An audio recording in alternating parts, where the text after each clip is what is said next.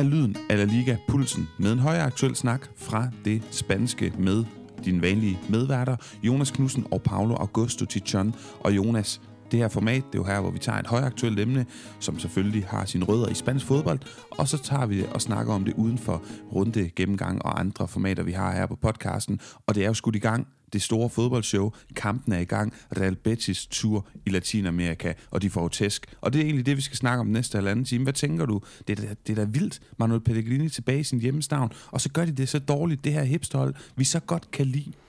Ja, man, øh, man har dem næsten mistænkt for, at de hellere vil bruge øh, øh, pausen på en pause og på at træne sig bedre til La Liga, men øh, det er jo bare mig, der sidder og spekulerer. Ja, men i hvert fald, lad os bare sige det som det er. Halvanden time om Real Betis, og så et par sekunder om alt det andet, vi skal igennem, nemlig at sætte efterårets hold. Vi skal komme med nogle koringer, vi skal have lavet en kort dansker status, nogle overskrifter for det efterår, vi har haft i La Liga, og meget mere af det du kan forvente de næste lande time, altså primært Real Betis. Lad os dog lige starte et andet sted, Jonas. Lad os få det ryddet af vejen, fordi vi er jo ikke sådan, vi sidder ikke så tit med dansker klarpatten, i hvert fald ikke omkring La Liga. Vi kan godt lide eh, mange andre spillere, og det er ikke fordi, vi sådan særligt favoriserer eller har fokus på de her danskere i vores gennemgang og formidling og dækning af spansk fodbold. Men lad os da bare lige starte med at hoppe ud i det. Eh, vi har jo et par danskere i aktion i spansk fodbold, og jeg kunne egentlig godt tænke mig, hvis vi bare lige kom med en kort, øh, hvad skal vi kalde det, øh, du kan få lov at give en kort karakter. Vi starter med Martin Brathwaite, der skiftede til Espanyol forud for den her sæson. Han har været i ni kampe i La Liga, har fået 71 procent af spilleminutterne, kvitteret med tre mål og et oplæg. En karakter til ham? Øh, jamen, jeg synes faktisk, jeg vil godt svinge mig op på et, øh, på et tital. Jeg synes, det, det er ek- ekstremt flot at kunne øh, rejse sig fra sådan en, øh, en situation, han har befundet sig i, hvor han var så langt væk fra overhovedet at skulle have La Liga-spilletid, og hvor han øh, var under et så stort pres fra en af verdens største fanbaser, en af verdens største klubber, en af de mest magtfulde spillere i, i fodboldverdenen, og så bare, øh, så bare flytte sig 5 øh, kilometer ud af out of town, øh, ud mod øh, øh, the outskirts of Barcelona, og så bare, øh, og så bare præstere fra start. Det er vildt imponerende, og jeg har også øh, øh, sådan, øh, lige, lige kunne læse over, lidt på overskriftbasis, basis, at han melder sig selv i, i sit livs form inden, øh, inden det her VM, som jo, jo også er i gang, mens vi sidder og, og snakker. Nå, det vidste jeg ikke, men øh, enig, enig med et tital til den gode Martin Brathwaite, og så er det jo bare imponerende at præstere på et, et elendigt hold. Det kommer vi desværre tilbage til senere. Nogen vil jo vide og huske, at jeg har en, ja, af, hvad hedder sådan noget, affection. Jeg er rigtig glad for Diego Martinez. Nå, en, ja, en uh, forkærlighed lige præcis en forkærlighed for Espanyols træner. Men mere om det senere. Videre til Kasper Dolberg, en anden dansk angriber. Han har fået otte kampe, jeg tror det er fordelt på fire indhop, eller i hvert fald fire kampe i Champions League og fire kampe i La Liga. Samlet set kun 20 procent af spilleminutterne. 0 mål, et oplæg. En karakter til den gode Kasper Dolberg. Det kan, det kan desværre ikke blive til andet end, øh, end 0-0. Det er, ikke, det er ikke bestået, det han har leveret. Også fordi, når han har fået chancen fra start, så har han... Øh, så han ikke formået at byde sig til. Øh, det er selvfølgelig også svært, øh, altså jeg, jeg vil også sige, en del af det kritik, øh, den karakter her, den går jo også til Sevillas måde at håndtere en spiller som Kasper Dolberg, fordi de henter en, henter en angriber med enormt store kvaliteter, det kender vi til herhjemme, vi ved lige præcis, hvad, hvad Kasper Dolberg kan, det er noget Sevilla godt kunne have brugt, hvis de kunne finde ud af at, at, at benytte sig af det, men jeg synes heller ikke, han har formået selv at byde sig til, han, han løber øh, lidt for tidligt i feltet, øh, fordi at øh, han måske ikke er helt vant til, at der bliver øh, lavet så mange afleveringer, inden at, øh, at, at der bliver leveret bolde ind til ham. Så det er som om, at han kommer lidt ud af trit med, med hele Sevillas spil. Det er selvfølgelig noget, der kun bliver bedre af at få mere og mere spilletid. Det får han så ikke, så det er lidt en ond cirkel, Kasper Dolberg er kommet ind i. Og, øh, men, men, men det skal ikke ændre ved, at han, øh, han jo ikke har leveret noget, der, der antyder, at han skulle have bestået den her prøve, som hans øh, Sevilla-skifter har været. Og så bliver det Thomas Delaney sur med det lækre hår. 12 kampe har han repræsenteret Sevilla i i den her sæson. 24 procent af spilminutterne i La Liga, 42 procent i Champions League. 0 mål, 0 oplæg. Ikke at vi sådan skal bedømme ham på netop det output, men øh, hvad for en karakter får den gode Thomas? Den, den synes jeg er, er noget sværere, fordi øh, jeg, jeg synes jo ikke, at Thomas Delaney er, er faldet igennem, når han har fået sine, sin spilleminutter. Øh, der er bare blevet kigget en anden vej end, øh, end ham. Der er blevet kigget på nogle andre kvaliteter, og jeg forstår ikke helt, at for eksempel øh, Sampaoli ikke har kigget mere hans vej, fordi at han måske er en af dem, der kunne bidrage med noget af det. Sampaoli gerne vil, vil bibringe til Sevillas spil, men ja, Delaney han sniger sig lige op på en, øh, på en bestået, fordi øh, han, er, han er faldet i niveau, også i forhold til, hvad han har leveret tidligere i Sevilla, synes jeg, øh, men Øh, han, er ikke, han er ikke faldet igennem, og det, og det er ikke, det, jeg synes ikke lige så, lige så høj grad, man kan, man kan sidde og udpege nogle ting, han skulle have gjort bedre, når han er, når han er kommet ind. Så, så et bestået til, til Delaney. Ja, og så skal vi jo have den gode AC, Andreas Christensen, der skiftede til FC Barcelona før den her sæson. Det snakker man meget om i de spanske medier. Endnu en dansker i FC Barcelona. Og det er også stort, og det er måske noget, vi lige skal huske på en gang imellem. Han har stået øh, med Barcelona-trøjen på og repræsenteret den klub 8 kampe i den her sæson. 25% af spilminutterne i La Liga, 40% i Champions League. Heller ikke mål og oplæg for ham, men igen heller ikke noget, vi sådan nødvendigvis øh, skal, skal bedømme ham på. Han får vel en bedre karakter?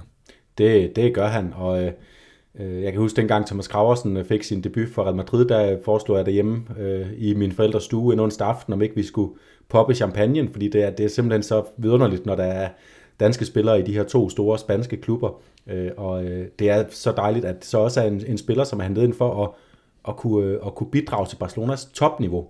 Og det synes jeg også, han har, har gjort på, på sine tidspunkter.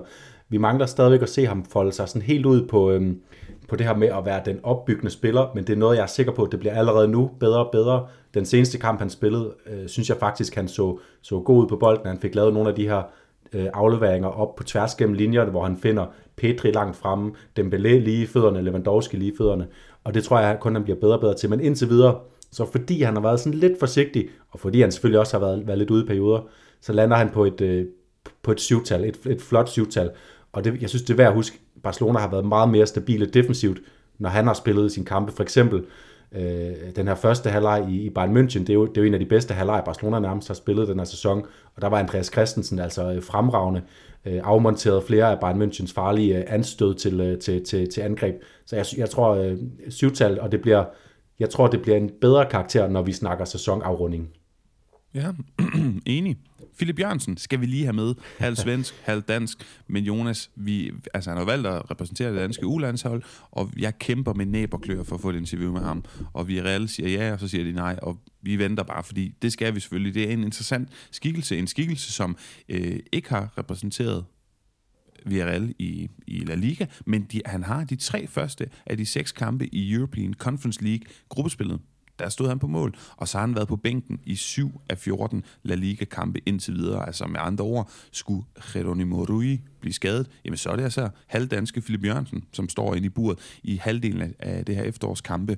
Så Jonas, en karakter til ham, jeg ved godt, det er sådan lidt svært, men jeg synes bare, det, det, det er interessant at nævne, at den her unge Groget fra, fra La Cantera, fra Ungdomsakademiet Viral, jamen altså, det er jo tydeligvis en mand, de stoler på, og han, altså, jeg ved godt så, at Pepe Dana kommer ind og sådan noget, men altså, jeg, jeg tror godt, han kan få La Liga-minutter i den her sæson. Ikke mange, og jeg tror også godt, han kan på sigt blive anden målmand, måske allerede næste sæson. Ja, det er jo fedt, hvis han får nogle flere Conference League-minutter bare, eller øh, Copa del Rey-minutter. Øh, altså, det er, jo, det er jo kæmpe stort allerede. Øh, så vil jeg sige, jeg har ikke set ham nok til at kunne lave en, øh, en sådan bedømmelse baseret på, øh, på, hvad øjnene har set, hvad hans præstationer har været. Øh, så derfor så giver jeg bare et, et 12-tal for overhovedet at være nået hertil til en start i en, øh, i en så ung alder. Det er virkelig flot og, og dejligt at se en, øh, en, en sådan dansker bryde op igennem rækkerne i spansk fodbold. Det er jo overhovedet ikke noget, vi har været vant til. Det nærmeste, vi har været, det er jo nærmest Danilo Arrieta, som du jo har, har snakket med, men han nåede jo ikke lige at tage det, det, det sidste skridt op i, i Valencias førsteholdstrup. Så, så helt vildt spændende at se sådan en dansker, der kommer, der kommer den vej op igennem systemet. Så et, et 12-tal for at bidrage med den gode historie til, til, til os øh, danske La Liga aficionados. Jamen, det er fremragende. Philip Jørgensen, han løber altså med 12-tallet som eneste spiller. Årets altså danske som... spiller i, i Spanien. Lige præcis. Jeg tror, de fleste forstår det rationale. Jonas, øh, nu kan du egentlig få lov, det bliver sådan lidt glidende i dag. Skal vi først øh, have, have formet det her hold, som jo altid er en sjov øvelse, eller skal vi kigge lidt mere på nogle overskrifter i La Liga inden? Jeg synes, vi lige starter sådan med overskrifterne, fordi så kan vi også så kan vi også relatere vores, øh, vores argumenter, når vi, skal, når vi skal blive enige om det her hold, hvilket jeg tror bliver, bliver svært i, i det, der, det her efterår. Der er mange sjove præstationer. Øh, så lad os starte med at få sat nogle øh, overskrifter på. Jamen ved du hvad, inden det, så trumfer jeg lige at sige, vi skal finde ud af, hvem der har trumfkortet i dag. Ah, det bliver ja. ikke lige en pundit quiz i dag. Det, det skal nok komme snart. Der laver vi en stor pundit udsendelse. Men inden det, der skal du have lov at blive quizzet lidt. Jeg har bare lige forberedt fem små spørgsmål til dig øh, på baggrund af, det her efterår. Så vi starter med at spørge Jonas Knudsen, hvor mange hold skiftede træner over sommeren? Over sommeren? Og ja, det, det, der stod, jeg var, havde lige øh, gjort mig klar til at svare på, hvor mange trænere, der var blevet skiftet i løbet af sæsonen. Bare roligt, den kommer også. Ja, ja men uh, Gattuso er jo den ene, jeg lige kan, kan huske her. Atletic Klub med Valverde. Uh, så har vi uh, ikke så mange flere i virkeligheden. Jeg kan give dig et lille hint, fordi det, det er flot med to point, men der er tre at hente. Vi har snakket om ham allerede i dag. Jamen, det er jo øh, den gode Espanyol-træner Diego Martinez, der er taget over. Så tre stykker i alt. Flot, og det er de tre, som skiftede over sommeren. Men så har der været en del siden. Hvor mange trænerskift har der været, siden sæsonen gik i gang? Og jeg vil bemærke, bemærke formuleringen trænerskift. Ja. Øh, og du kan starte med at komme med et, et tal, og så bagefter så kan vi så høre, hvor mange af dem du kan. Jeg, jeg tænker, det må næsten være seks. Det er fuldstændig rigtigt. Må vi høre dem? Ja, det er øh, to gange Elche, altså fra... Øh, faktisk, det er faktisk tre gange tre Elche. gange Elche, ja. Altså, den, hedder, den hedder Francisco, som startede sæsonen til Almiron. Og så havde vi, øh, hvad hedder sådan noget, caretaker, Ah, ja. Alberto Gallego ind, og så altså nu Pablo Machin. Ja. Altså, de havde lige caretakeren der, som jeg ikke lige havde med i beregningen. Yes. Og så øh, Sevilla med Sampaoli, der kommer ind for Lopetegi og ikke har gjort tingene øh, særlig meget bedre end, øh, end forgængeren, må man sige. Øh, og øh, så er der en sidste, som jeg, det er selvfølgelig Celta, hvor øh, Kudé har forladt skuden, og øh, Kal, Kalva, Ka- Kaval, Carvalhal. Der er lige et ekstra L, man skal huske at have med i, øh, i portugiserens gode navn. Ja, men du er kun på fem. Du mangler en, og hvis nu jeg bare siger hellige køer og good evening, Jamen, uh, Kike Setien i, i Villarreal er selvfølgelig det mest markante også i virkeligheden, som jeg selvfølgelig klemmer, mens jeg sidder og graver dybt i, uh, i, uh, i hjernekassen. Ja, men det er, jeg synes, du viser store prøver på, på din kunde og din øh, hukommelse, Jonas. Lad os lige komme til et tredje spørgsmål. Det er meget simpelt. Der er blevet scoret et hat indtil videre, men hvem har scoret det? Øhm, det har Lewandowski. Nej, det har øh, en af vores øh, absolut yndlingshipsterspillere, en meget bombastisk fyr, Må det Jimmy Avila. Lige præcis. Ja. Det eneste hat som er blevet scoret indtil videre i La Liga, det har Jimmy Avila stået for. Så har vi, øh, apropos sådan lidt bombastisk, kan man også sige, at Jimmy Avila kan være lidt ilter. Der er, blevet, øh, der er to spillere, som har fået to røde kort allerede efter 14 runder. Jeg kan give dig den ene, fordi øj, det, det ham forestiller mig ikke, du hører frem. Isa Garcelen fra Cadiz. Men så er der også en defensivt orienteret spiller fra Real Betis, der allerede har fået to røde kort. Hvem er det? Øh, ja. Jeg tænker, det måske godt kunne være Guido Rodriguez. Nej, men du får lov at byde igen. Ja, men øh, så er det øh, En landsfælde, hedder det det? En landsfælde til Guido Rodriguez. Er det Pesaya? Det er nemlig Germán Bethea. Ja. Og i den anden ende af skalaen, for sidste Ja, det, er, spørgsmål, ja, det er utroligt for mig at finde ud af, at han er med i øh, Argentinas VM-trup, fordi øh, så overbevisende synes jeg godt nok ikke, han har været. Om vi snakker om, Argentina har det bedste landshold i mange år og sådan noget, det, det overrasker mig faktisk lidt. jeg synes, du er lidt hård. Altså, jeg, jeg synes godt, man kan se, at der er kommet en, en lederskikkelse ind i defensiv, men, men nogle gange så går han lidt for, lidt for meget forrest, hvis man, ja. hvis man kan sige det på den måde. Men Jonas, sidste spørgsmål i den her mini-quiz. Øh, Hvilke hold har været mest færre, forstået på færrest kort? Øh, Det er to hold, det er to øh, kendte hold i La Liga, og det er to hold, som har tilsammen skrabet 23 gule og kun et rødt kort til sig hver. Ja, der skal man huske Gavi-faktoren i Barcelona, så det er ikke, det er ikke selvskrevet længere, at FC Barcelona er et af de hold, der spiller mest fair, øh, og vi ved det ikke af Sevilla-holdene i hvert fald. Jeg tænker faktisk godt, det kunne være øh, Celta Vigo, fordi de gør ikke en kat for træd. Det er det ikke. Vi er oppe på nogle større adresser. Større adresser. Real Madrid, Real Madrid er en af dem. og så... Øh, altså, altså, så meget kan Gattuso ikke ændre fra, fra Bordalas-tiden. De har også fået et par røde kort. øh, er det virkelig... Er det virkelig Atletico Madrid? Nej, det er det heller ikke. Men, Nej. øh, men, men der er jo nogen, der måske kalder det her hold Atletico noget andet, selvom det er forkert. Øh, at, nå, Atletic Club de Bilbao. Lige præcis. Atletico Bilbao, som nogen siger. Atletico Bilbao. Jamen, øh, fremragende Jonas, og lad os så hoppe tilbage fra quiz øh, til sådan lidt, ja, hvad, hvad kan man kalde det, nogle overskrifter. Jeg kunne egentlig godt tænke mig, inden vi sådan begynder at snakke overskrifter, så har jeg jo, inden sæsonen, der lavede vi to sådan en, en, et bud på en, en slutplacering, en ligatabel, og jeg ved godt, og det skal vi jo huske at sige, det er en kæmpe præmis, der afgør rigtig mange ting. Der er kun spillet 14 runder. Normalt så laver vi jo sådan en udsendelse her efter 19 runder, efter halvdelen af sæsonen er spillet, og procentuelt så mangler der altså stadigvæk meget mere end halvdelen af sæsonen. Men vi tager den nu, det giver mening. Der er en, en pause for klubfodbolden, og derfor så giver det mening at, at have den her snak. Og øh, ja, kom med lidt lyd af La Liga i jeres øregang. Jonas, øh, du har altid godt kunne lide den her øvelse. Jeg forstår egentlig ikke helt hvorfor, fordi man kaster sig selv under bussen, uanset hvad. Det er jo umuligt at ramme de her sluttabeller.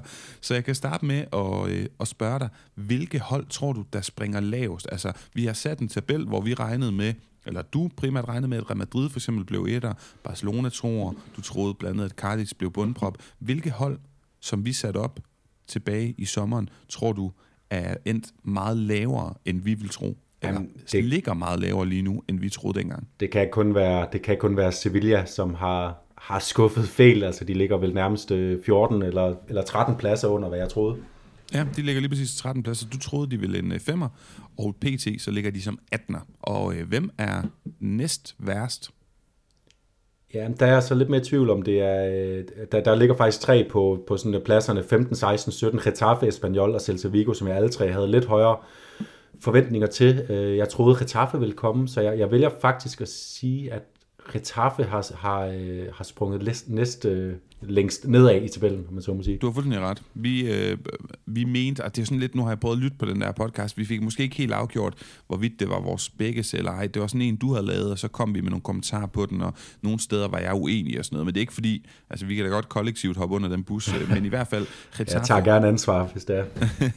Getafe ligger PT nummer 15, og, og, og du troede, eller vi troede, at de ville blive nummer 9, så det er altså minus 6. Og så er du ret, Espanyol, vi placerede dem på en 11. plads, som vi troede, de ville ende sæsonen. PT ligger de på en 16. plads, minus 5 pladser ned, og det samme minus 5 for Villarreal, da PT ligger nummer 9. Vi troede, de ville ende 4. Okay, ja. Men øh, lad os komme til den, den lidt sjovere ende af skalaen. Hvem hopper højest, tror du? Øhm, ja. Der, der er jeg lidt mere i tvivl, fordi øh, jeg, jeg synes egentlig, at, at det er ikke sådan, at der er ikke nogen, der har hoppet meget højere, end jeg, end jeg sådan forventede. Øh, Real Sociedad ligger selvfølgelig tre af dem havde jeg måske som en, en syver eller noget, så, så, så enten det, enten er Real Sociedad, eller, eller også er, det, er vi helt nede på Rayo Vallecano på 8. pladsen, men dem tror jeg faktisk, jeg havde op i, i toppen af bunden, når man så må sige. Men ja, så jeg siger Real Sociedad. Øh, Det er Rayo. Øh, vi okay. Placerer Rayo som nummer 17, og PT ligger nummer 8. 17, okay. Ja, så det er altså ni pladser, de hopper op. Skarpt efterfulgt af Mallorca og Girona. Mallorca, vi placerede dem på en 18. plads, og de er på en 11. plads. De hopper syv pladser op, og Girona, vi placerede dem på en 19. plads, og de ligger pt. på en 13. plads. Der er jo mange ting, der kan nå at ændre sig indtil videre. Men Jonas, det leder mig lidt, nu snakker vi om de her bundhold, lidt over i en snak. Vil du lige have en kommentar på her? Jeg vil lige bare kommentere, at det, det, er, det, det, det er noget af det, der er sjovt ved at følge med i så tæt med en liga her, hvor hurtigt man egentlig klemmer, når man har spået nogle hold til at gøre det dårligt, og så de viser sig, de, de tre hold, du nævner, Mallorca, Girona og Rayo Vallecano, der er også flere af mine øh, bobler til, til efterårshold, der kommer fra de to klubber. Når hold så imponerer en så meget, så klemmer man simpelthen lynhurtigt, at man havde ret lave forventninger til dem før sæsonen, fordi nu har jeg bare høje forventninger til dem, inden vi går ind i hver runde, at de kan overraske i alle kampe, og de kan vinde over, over deres bundmodstandere, bund øh, øh, øh, modstandere, siger jeg med, i anførselstegn, fordi de ligger jo ikke i bunden netop. Nej, jamen, jeg er fuldstændig enig. Lad os hoppe, øh, nu snakker vi om, om de mindre hold, der gør det godt. Lad os lige hoppe til en kort oprykkerstatus. Almeria, Girona, var du lige rykket op forud for sæsonen, og de ligger jo simpelthen lige ved siden af hinanden. Almeria på en 14. plads har været fremragende på hjemmebane, virkelig mange point hjem, og skal man bare huske, flot øh, arbejde af Rubi og så videre, huske, at de mistede deres store profil, Umar Sadik, da sæsonen ikke var særlig gammel.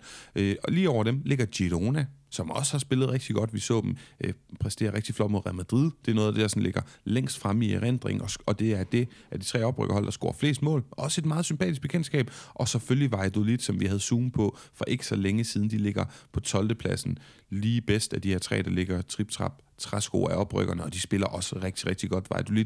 Jonas, inden du går ind i de sådan længere analyser, hvilke af de her tre hold, og det behøver jo ikke nødvendigvis at være Valladolid, bare fordi ligger bedst, hvilket hold bider du mest mærke i som oprykker? Der har været sådan lidt en trætrinsraket. Det startede med Almeria, øh, fordi de spillede den her, synes jeg, klimrende åbningskamp mod, mod Real Madrid. Øh, og så blev det Real Valladolid, fordi jeg synes, de blev bare ved med at, at spille godt. Øh, og så her til sidst har jeg lagt rigtig meget mærke til Girona, fordi de har også virkelig fået en flot afslutning. Du siger det uafgjort mod Real Madrid, og så sejr over øh, Atletic Klub, og, og en, en ikke overbevisende på resultattavlen øh, sejr over Elche, men på spillet. De var de udspillede Elche i den sidste kamp her inden pausen. Så, så Girona sluttede ligesom øverst oppe på min pedestal af, af, af, af oprykkerne. Mm. Og skal vi uh, give en karakter? Altså, jeg sidder sådan lidt og overvejer, om jeg overhovedet skal spørge dig om det, fordi er det ikke bare et stort tital eller et lille 12 til dem alle tre, eller kan man... Ja, har du forskellige karakterer, du vil give ud, hvis det var? Jeg synes, det er et stort tital til dem alle sammen. Almeria synes jeg måske ligger lige lidt under de andre, for jeg synes, øh, jeg synes udviklingen har været sådan lidt, lidt, lidt tvivlsom. Altså, de, de, og, og det er også svært, fordi de startede med, med den her øh, øh, højintense kamp, hvor adrenalin pumpede, og de leverede over evne mod Real Madrid. Øh, men jeg synes, jeg har set mange kampe, hvor de ikke har, ikke har overbevist. Og især, øh, ja, selvfølgelig på udebane. Nu siger du, de er gode på hjemmebane. Og det kan man jo komme langt med, når man kun i gås øjne skal skrabe omkring 40 point sammen. Øh, men, men jeg, jeg tror godt, vi kan sige, at så, så ender de måske 10 pil ned, og de andre ender 10 øh, pil op. Ja, fair nok. Og så får jeg lyst til at spørge dig ganske kort, fordi vi skal også videre, der er meget på programmet. Men føler du dig overbevist om, at de alle tre overlever? Jeg føler mig ikke overbevist om det, men, øh, men der, er kun, der er kun to pladser dernede, som skal, skal udfyldes ud over Elche, som vi er sikre på. Cardis føler jeg mig også rigtig overbevist om. Det, det, det svære for dem, det er, at det er Sevilla, Celta Vigo, Espanyol og Getafe, der ligger i, i kølvandet på de her tre oprykker. Så det, det er næsten svært at forestille sig, at de alle tre kan holde en højere kadence end alle de klubber. Øh, så jeg tror, øh, jeg tror en af dem kommer til at ryge ned og, og komme i fedtefadet. Og jeg kunne godt have det mistænkt for at være, øh, at være Almeria. Ja, jamen fair nok. Jonas, du fik lige nævnt Elche, og vi bliver jo nødt til lige ganske, ganske kort og, og hæfte os ved, at Pablo Martin er tilbage. En Pablo Martin, som vi kendte fra Girona, da de rykkede op, var det 17-18 sæsonen. Ikke noget, jeg sådan lige har nærstuderet. Det er sådan på hukommelsen. Ja, det tror jeg, det, det, det stemmer spiller det her fantastisk interessante fodbold, da de kommer op. Øh, vi ved, at Girona er en del af City-gruppen, det har ikke så meget med Pablo Martin at gøre. Hans 3-5-2 wingbacks, vi fik øjne på øjnene på øh, Pablo Maffeo blandt andet, som, som højre wingback, der virkelig sådan kom ind og brød igennem lydmuren der i spansk fodbold. Porto i sådan en interessant øh, fri rolle op foran, og selvfølgelig Christian Stuani. Og så øh, kom han videre. Han har været i Sevilla, gjorde det ikke frygtelig godt. Har været i Espanyol, gjorde det ikke frygtelig godt. Og har været i Alaves også, og gjorde det ikke frygtelig godt. Så spørgsmålet er, for det første, hvad du tænker om Pablo Martin, hvad, og er det et fint match? Og altså, Elses situation er jo horribel. Ja, jeg synes, det, det er svært lige, hvad man skal tænke om det, fordi jeg kan godt lide valget. Jeg øh, holder rigtig meget af Pablo Martin, netop fordi, at øh, jeg, jeg kan godt lide trænere, som kommer med et, øh, et hold, man ikke kender, og så sætter et aftryk, man aldrig glemmer. Og det gjorde han med det der Girona-hold. Jeg kan, jeg, kan, jeg kan faktisk huske, hvor jeg var nogle af de aftener, hvor de spillede nogle af deres store kampe, blandt andet deres hjemmekamp mod FC Barcelona den sæson, hvor de spillede fuldstændig fremragende. De de, de udspillede Barcelona, som var rigtig godt kørende på det tidspunkt oven i købet. Øh, jeg kan ikke huske, om de endte med at vinde. Det var også ligegyldigt for mig. De spillede bare fantastisk, og det var, det var, det var en fryd for øjet. Jeg håber, at det her er en, øh, en ansættelse, Elche laver, med det lidt længere sigte på, at de, at de ikke laver den her ansættelse for at sige, nu skal du ind og lave mirakler, og hvis ikke du gør det, så finder vi en ny, der kan lede os i 2. division. Og jeg håber det samme om Pablo Martin, så, så at han kommer og overtager det her Elche-hold, prøver selvfølgelig, kan vi lave et mirakel og lave en overlevelse, men hvis ikke, så fortsæt med dem i sekundær division, byg på spillet, og så komme op med et Elche-hold, øh, øh, hvor de måske kan, kan, kan øh, tiltrække nogle spændende argentinske spillere osv., som passer ind i Pablo Martins koncept, og så komme op som et mere helstøbt øh, øh, koncepthold.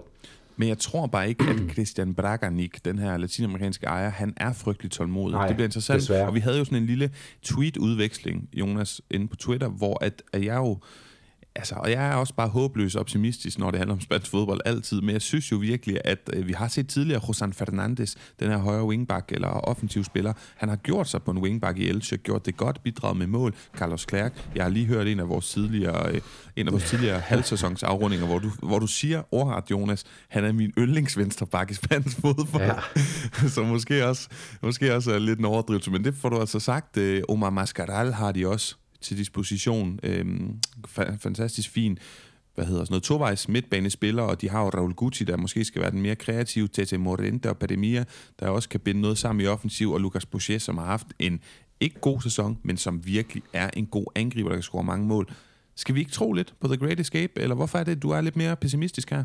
Og jeg er pessimistisk på grund af det sted, de ligger, og jeg tror ikke, kvaliteten hos dem, du nævner, er stor nok til, at de kan lave øh, så øh, godt pointsnit, som der skal til resten af sæsonen, for at de hæver sig op på de her øh, ja, magiske 40 point, som det er ikke sikkert, man lige præcis skal have det, men, men deroppe omkring skal man for at overleve. Øh, så, så det er på grund af den situation, de har placeret sig i. Jeg tror sagtens, øh, og jeg havde ikke forudsagt inden den her sæson, at Elche skulle ligge så elendigt, som de gør nu. Altså, de var, det var ikke et håbløst fodboldhold, tænkte jeg, da vi gik ind i den her fodboldsæson, men det har det, har, øh, det, har det lignet. Øh, så, så derfor er jeg, er jeg pessimistisk, fordi de har det kæmpe store efterslæb. Øh, og det er også derfor, jeg håber, selvom jeg er enig med dig, jeg tror ikke, øh, at øh, Elches ledelse har, øh, har den tålmodighed, der skal til til at, at lave sådan et, et flersæsonsprojekt, som øh, involverer nedrykning og oprykning igen med tålmodighed og øh, ensartet koncept. Men at jeg håber virkelig, at Pablo Martin får lov til det, fordi han kan allerede starte nu. Og Elche er jo ikke et hold, der så umiddelbart har sat sig Øh, så dyrt, at de nødvendigvis skal skifte hele truppen ud, bare fordi de rykker ned. Øh, så, så hvis de laver det lange sigt, så tror jeg godt, de kan komme tilbage stærkt næste gang. Jeg tror ikke, at, at de kan løfte sig nok til at lave The Great Escape her. Vi må se. Vi må se. Jeg synes i hvert fald, det er interessant at holde øje med Lucas Boucher, som for mig at se er den, altså en, en bedre angriber end for eksempel Valladolid, Girona eller Almeria råder over, og er godt af, af sådan en type. Jeg ved godt, han har startet skidt, men vi har tit snakket om, at forskellen på de her bundhold er netop at have en, eller en Vida Murik i, i øh, Mallorca, som selvfølgelig er, er bedre end Lucas Boucher, men de her angriber, der kan score 12-15 mål. I hvert fald, Jonas, så kan jeg se, at tiden løber fra, så jeg synes, vi skal hoppe videre. Det var kort øh, introduktion til Pablo Martin og Elche. Lad os lige hoppe øh, til nogle af de klubber, der har fået en fremragende start. Rayo Vallecano, Osasuna, Mallorca og Atletic Klub, vil jeg fremhæve her. Kan vi ikke lige få en kommentar fra dig på de her fire hold, og også en karakter, nu hvor vi er i gang med de her karakterer, som for at være helt ærlig ikke var noget, jeg havde forberedt, men jeg synes, det er sådan en fin pejlemærke på, hvor vi placerer dem. Så hvis vi starter med Rayo Vallecano. Øh, jamen, eftersom at jeg øh, åbenbart havde lagt den på 17. Øh, pladsen i, øh, i vores øh, indledende øh, Øh, bud på en, en, en, øh, en, en sluttabel, og de ligger nummer 8 lige nu med 22 point i 14 kampe. Øh, de har ikke tabt de seneste i hvert fald fem kampe. De spiller fremragende fodbold, altså ikke mindst bevist i den her kamp mod, mod Real Madrid. De vinder 3-2, hvor de bare er vibrerende med Isi og Alvaro Garcia på kanterne. Øh, gode wingbacks øh, i Balju og Fran Garcia. Øh, et virkelig, virkelig stabilt midterforsvar med øh, Le, Le, Le Jeune og øh, Cartena. Og, altså det, er, det ser virkelig godt ud, så de får et... Øh, de, de bliver nødt til at få et, et 12-tal. Øh, også fordi, at de, var jo, de dykkede jo i, i, i foråret, efter et flot efterår sidste år også, øh, men øh, så har de bare fundet ind i, øh, i deres rytme igen, og det synes jeg er virkelig imponerende, og, og ikke mindst øh, takket være øh, trænerarbejdet, som skal roses øh, helt op til skyerne øh, hos øh, Andoni Raola. Jeg er fuldstændig enig. Jeg ved ikke, hvor godt det fungerer at viske i podcast men jeg prøver lige, husk lige på, Raul de Tomas, han kommer nu. Nå, vi hopper Nå, ja. videre til uh, Osasuna. Hvad for en karakter skal de have? Jamen, øh, de får et, et, et tital, øh, og det gør de, fordi at de jo, det er jo det der hold, som, øh, som øh, måske aldrig spiller øh, sådan, så spektakulært, at englene synger, men de spiller altid så godt, at øh, englene de begynder at sætte instrumenterne øh, i forstærkerne måske. det er jo et øh, utroligt øh, dårligt billede, men, men de spiller bare så solidt, og de er så stabile, og de har været gode lige siden den øh, første kamp i den her sæson, og de, og de er bare blevet ved med at hente point stabilt, og hente point mod øh, både dårlige og gode modstandere, øh, mod øh, Barcelona her senest, der burde de godt nok også have vundet. Det, var, det synes jeg faktisk var lidt skuffende for dem, så det tæller, tæller faktisk lidt ned i vurderingen, at de ikke fik vundet den kamp, hvor de spillede i overtal den sidste time efter Lewandowskis røde kort, og i den første halve time endte røde kort var det bedste hold på banen. Men det, at de kan være det, det vidner også om, at det er et hold, der er i absolut send, og, og derfor får de et tital. Ja, jamen øh, også meget enig. Mallorca, vi havde jo lige vi havde den her øh, fangennemgang, jeg lavede senest, hvor vi fik alle vores øh, fremragende danske eksperter på de her forskellige spanske hold til at sende en lille memo ind og fortælle lidt om deres holds efterår. Og jeg mener da, hvis ikke jeg så fejl, Alexander Binderup, som er vores Mallorca-korrespondent, han gav dem et 12-tal. I hvert fald en flot karakter. Hvad skal Javier Aguirres tropper have? Jamen, jeg er, jeg er faktisk enig i den karakter. Jeg er lidt i tvivl om, om et tital det er nok øh, til dem. Øh, men jeg synes, jeg synes jo for eksempel i, i forhold til, til Osasuna, som jo så også ligger lidt højere i tabellen, ja ja, men øh, kun med, øh, øh hvad har de, øh, to, fem, på 5, 6, 4 point mere, Øh, det, det synes jeg er flot, at Mallorca har hængt så godt på, øh, der hvor de gør. De har lidt dårligere materiale, synes jeg, end Osasuna, især sådan omkring øh, midtbanen, hvor de hænger lidt efter. Men den her duo med Moriki og, og Kang Lee, det er jo fantastisk. Det er lige til, til historiebøgerne, sådan en duo, man kommer til at huske, hvis de spiller, øh, spiller lidt længere tid sammen endnu. Øhm, og, øh, og så bare et godt forsvar. Jeg elsker deres anfører, Antonio Raio, nede i midterforsvaret, som, øh, som er sådan en rigtig øh, øh, klubanfører, der, der både offrer sig og har en masse kvalitet at byde på. Så jeg, jeg, men jeg tror, jeg ender på et, et, et tital, trods Altså, Kang Lee og, og Vedar Morigi, altså det er jo sådan et, klude, altså et diverst kludetæppe af mangfoldighed. Altså det er jo den mest vanvittige, altså også når du kigger på deres nationaliteter, vanvittige angriber du. Hold da op, altså det er jo helt vildt. Men, men jeg er fuldstændig enig, og jeg synes, det er, det er konge. Jonas, er jeg for, er jeg for, er jeg for kaj med karakteren? Skal det, skal det være 12-tal? Jeg, jeg er meget i tvivl her. Nej, jeg synes, det, det synes jeg egentlig er fair nok. Også fordi vi skal bare huske, og jeg havde egentlig tænkt mig at sige det som afsluttende replik i den her podcast, men vi skal bare huske, alt det her, det kan være fuldstændig lige meget 1. februar, fordi der kommer altså bare mange, rigtig, rigtig mange øh, La Liga-runder snart, og vi er procentuelt jo en, tættere på en tredjedel igennem sæsonen, en halvdel. Men i hvert fald, Ja, og, og hvis man skal sige noget øh, for, for, for at lægge væk bag det tital kun øh, i godsøjne, så, så er det, de har jo trods alt kun scoret 13 mål i 14 kampe. Øh, så, så selvom ved at Moriki øh, med sin, ja, det 8 mål, han har scoret, øh, virkelig imponerer og, og, og får en til at få sådan et indtryk af et, et offensivt stærkt hold, så mangler der stadigvæk lidt, øh, blandt andet fordi, at der mangler lidt af det, der kommer bagfra fra, fra midtbanen for eksempel, og noget kvalitet derfra. Ja, meget enig. Atletic Klub, den kan jeg jo tage, Jonas. De skal ja. have et øh, tital, stort og pænt tital det så rigtig, rigtig godt ud i starten, og PT ser det også godt ud. De ligger i en Champions League-placering. At Ernesto Valverde er tilbage. Jono Diarte er kommet ind som, øh, som klubpræsident. Tingene spiller. Han har fået forløsende offensiv. Hvem havde troet det? Tidligere har vi jo siddet sådan lidt, åh, det er Iker Muniain, som er god på bolden, men bidrager han med så mange mål og oplæg, og så en, øh, en Jakke Williams, man ikke rigtig kan blive klog på. Nu begge Williams-brødre, fyr og flamme. Du har jo en Sanset, der er kommet fra under Marcelino og være hængende angriber længere ned på midtbanen, mere offensivt spral i ham, og så har du selvfølgelig Gudozeta, eller Gudotusa, jeg, jeg kommer altid til at blande ham sammen med Gudozeta fra, øh, fra det, synes men i hvert fald, Gudotusa, der, Gudozeta, der er rigtig mange... Han hedder Gudozeta. Nå, men så er det Gudotusa fra, ja, fra det Sociedad. I hvert fald, den her øh, dygtige Godka angriber her, som også kommer ind og scoret fem mål. Vi snakkede om det for ikke så mange øh, episoder siden. Det, det ser bare spændende ud af Atletic Klub. Jeg ved godt, det var våget, det har jeg sagt 10 gange allerede der efterår, og, og sige, at de kunne komme i en top 4, men kommer de bare ud i Europa, så er alle glade. Og det pynter det pynter bare i La Liga, at Atletico Klub gør det godt. Vi mangler lige Valencia også gør det rigtig godt, så er tingene tilbage ved deres gamle tilstand. Jonas, vi skal også have givet nogle dårlige karakterer til Sevilla, til Celta og til Espanyol. Jeg kan da starte med Espanyol. Jeg er simpelthen skuffet over Diego Martinez. Ja, det, det, det gør ondt at sige. Du ved, når man kigger indad, så er det ikke altid rart, fordi der kan gemme sig nogle mørke ting derinde, og det gør der altså med Espanyol og min Kaledække, Diego Martinez. Han er ikke blevet bakket op af ledelsen. Han har ikke fået de spillere, han ønskede. Der har været tumult med Raul de Tomas, men han skal selvfølgelig stadigvæk gøre det væsentligt bedre, og det materiale er ikke til at ligge nede i bunden, uanset og upåagtet om Raul Thomas og de andre huller i truppen er der eller ej. Altså det er Roselu, det er Martin Brathwaite, det er Sajid Adair, der er gode spillere på det her hold. De skal finde en målmand, som kan tage med hen og ikke har sæbe på handskerne, og så skal han øh, simpelthen tage sig alvorligt sammen, eller også så er han da for alvor fyringstruet i det nye år. Men øh, en karakter til dem, 0-0. Hvad med Celta og Sevilla? Ja, jeg er lidt i tvivl om, det er lidt for hårdt ved Spinol, jeg synes, det, det er rigtigt, når man ser på pointene, de har. Øh, øh jeg har set dem spille, øh, jeg har set dem spille øh, rigtig godt i perioder, synes jeg, når Sergi der kommer på bolden. Men fair nok, altså, de, de ligger, som de har ret. Så øh, øh, skal vi tage Celta Vigo først? Øh, jeg synes, hvis, øh, hvis Espanyol får 0-0, så skal de næsten også, øh, så skal de næsten også have det, fordi de har samme pointantal. Øh, har de samme gode materiale? Nej, det, det har de nok ikke, og især fordi de har mistet Price Mendes. Øh, Jaco Aspas bliver ved med at, at holde dem oppe oven vande. Ene mand, han ligger, han ligger igen højt på den her kombinerede mål- og assist liste. Øhm, men det er for tyndt udenom en spiller som Gabi, Gabi Vega, som der er store forventninger til. Han har kun vist i klemt, øh, hvilket talent han besidder. Øh, jeg synes, der, der er mange uafklarede spørgsmål, og det bliver spændende at se, om Carvalhal med det her materiale, han har, fordi vi snakkede inden sæsonen om, at de har fået et måske på papiret mere stabilt forsvar.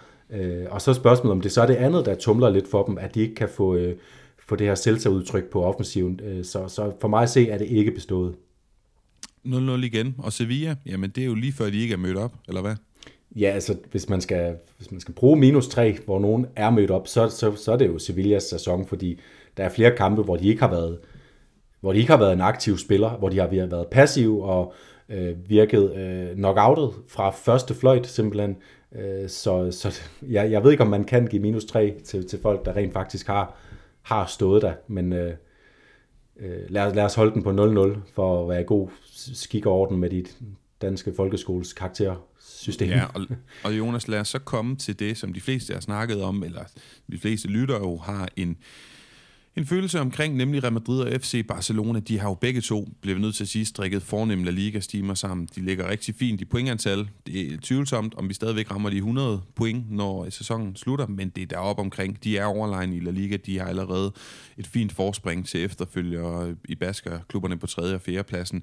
Fremragende af, af begge hold. At det, Real Madrid, det, det, altså det, den, det falder mig jo lidt i sammenligning med FC Barcelona, men sådan isoleret set har Real Madrid jo også leveret pointmæssigt en rigtig, rigtig flot eftersæson. Hvis du så lægger oveni, at Thibaut Courtois har været ude en del, at Karim Benzema har været ude rigtig meget, så synes jeg altså også, det er rigtig godkendt. Måske bliver det sådan lidt svært med karakterer, fordi vi har høje forventninger til dem, men jeg synes jo stadigvæk, det er et flot efterår, at Madrid, de ligger bare på en anden plads. Det er det eneste malurt, der er i deres bære, og hvis de så sådan får det malurt placeret i bæret af nogle katalanske personer, så vil de jo så sige, til gengæld så er vi videre i Champions League. Så jeg synes, det er meget lige med de to klubber. Hvordan har du det, hvis du skal hive sammenligningen frem? Ja, jeg synes, der er lidt mere malurt i Real Madrid bæret, også i og med, at de er, har lukket noget, nogle flere mål ind, end de plejer. Øh, og det har også været, når Courtois har stået. Øh, senest, der, der dropper han også øh, decideret. Øh, så der er noget, der er noget, noget uafklarethed ned omkring, hvor, hvor stærkt deres, øh, deres bagkæde målmand, deres, øh, deres defensive boldværk er. Måske det også kommer til at, at være et spørgsmål, der også bliver rejst i anden halvdel af sæsonen, var det for tidligt at skibe øh, Casemiro afsted? Er Chouameni klar til at beskytte den her bagkæde? Øh, det det, det spørgsmål, jeg glæder mig til at få besvaret, men når det så er sagt, så har de også bare svaret igen ved at score utrolig mange mål, og også kunne gøre det uden Benzema i mange af kampene i hvert fald. Øhm, så, så, så det er en flot øh, halvsæson af dem, og de får for mig at se også et tital. Barcelona får også et tital, hvor Barcelona der trækker det ned, at de er Øh, røget ud af Champions League selvfølgelig, men trækker til gengæld op, at de har leveret så overbevisende, de slutter af med en lang, lang sejrsrække i La Liga. En, en svær, svær udkamp i Osasuna, som de på mirakuløs vis får vendt i anden halvleg. Der er noget, noget, øhm, nogle kampe med godt spil, og så er der nogle kampe med den her vindermentalitet, som er det, hvis vi skal bryde den her 100 points barriere, som jeg ikke tror, som jeg har sagt hele tiden, jeg tror ikke, vi kommer til at bryde den, øhm, men så, så skal det være, at de her to hold, de bliver ved med at presse hinanden, og de bliver ved med at vinde de kampe her, hvor de spiller skidt, fordi det har de begge øh, hold formået, sådan nogle kampe, hvor jeg sidder, ej, det kan ikke, nu kan det ikke passe, nu kan det ikke blive ved med at vinde, og så gør de det bare alligevel. Også Barcelonas sejr på Mallorca er et godt eksempel på det her, hvor de, øh, hvor de slet ikke spiller til at vinde, øh, end sige for uafgjort måske. men Moriki havde ikke lige sin dag, den dag åbenbart. men, men, men det gør, at, at de lander på et, på et tital, fordi at det ene trækker ned, det andet trækker så meget op, at de har den her, det her killerinstinkt i ligaen. Ja, enig. Det er også bevist i kampen mod Celta Vigo, hvor de også var elendige, og måske ja. havde, havde fortjent at tabe 2-1, øh, 3-1, men ender med at vinde. Jonas, jeg har været inde og lavet lidt research. Efter 14 runder i indeværende sæson, der ligger Barcelona nummer 1. Og jeg er jo ikke overrasket, siger jeg selvfølgelig med en lille smule ironi i stemmen, men jeg, jeg, jeg vurderede jo, at Barcelona ville vinde det her mesterskab. Lad os se, om det kommer til at ske. Jeg vil kigge på de sidste fem sæsoner. Hvem lå nummer 1 efter 14 runder, og lå de også det efter sæsonen var færdig. I seneste sæson, seneste sæson, der var Real Madrid nummer 1 efter 14 runder, og vandt også ligaen. Så øh, status quo der, og med andre ord, så kan man sige, at at Barcelona har gode nyheder at hente og inspiration for sidste sæson. Sæsonen før det, 20, 20, 2021, der lå Atletico Madrid nummer 1 efter 14 runder, og de vandt også der. Så igen, rigtig godt. Efter 14 runder, i 1920-sæsonen, der lå Barcelona nummer et, men der endte Madrid med at vente efter corona-lockdown, og de her der rigtig flotte stime. Var det 11 kampe, 10 sejre og en uafgjort, da de havde ja. vundet mesterskabet, tror jeg. Noget af den dur i hvert fald. Og 1-0, og 1-0, og 1-0.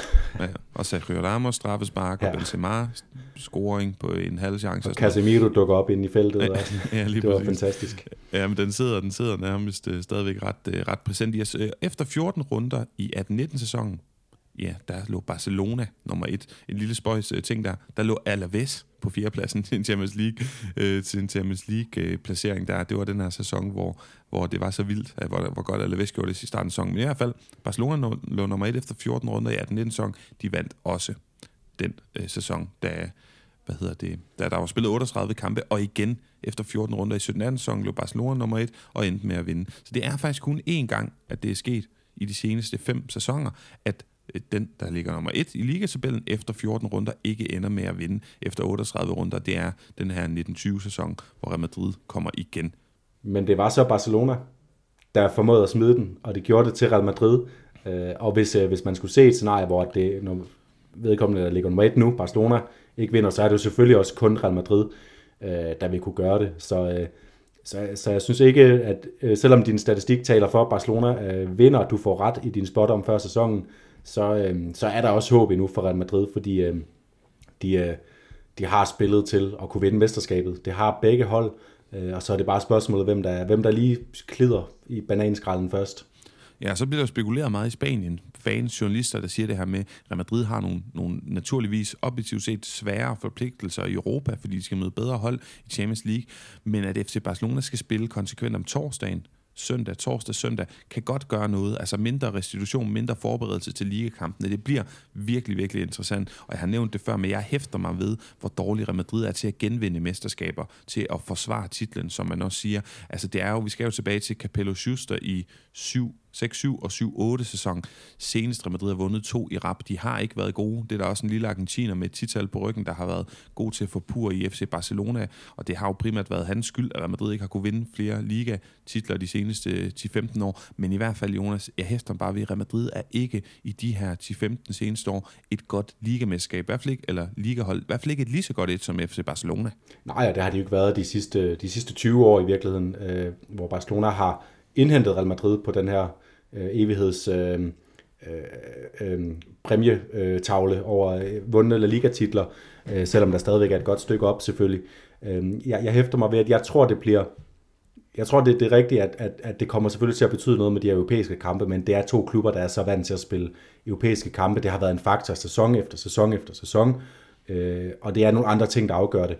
Jeg tror mere, vi kommer til at, at skulle kigge på, Øh, hvis, øh, hvis Spanien kommer langt til VM, kommer i en finale, så kan det blive rigtig svært for Barcelona at komme i gang i januar måned.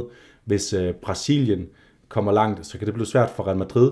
Real Madrid har fået sådan en lille appelsin i turbanen, i og med at Benzema er udgået af VM. Det er han selvfølgelig ked af, det er vi alle sammen øh, ked af på hans vegne. Men øh, han kommer tilbage til Real Madrid, skal komme over en skade, og skal så i træning igen. Så han kommer ind til det her januarprogram med en helt anden... Øh, øh, øh hvile, hvilepuls, end, end nogle af de andre måske gør. Og så har Real Madrid en Toni Kroos, som slet ikke er med til VM.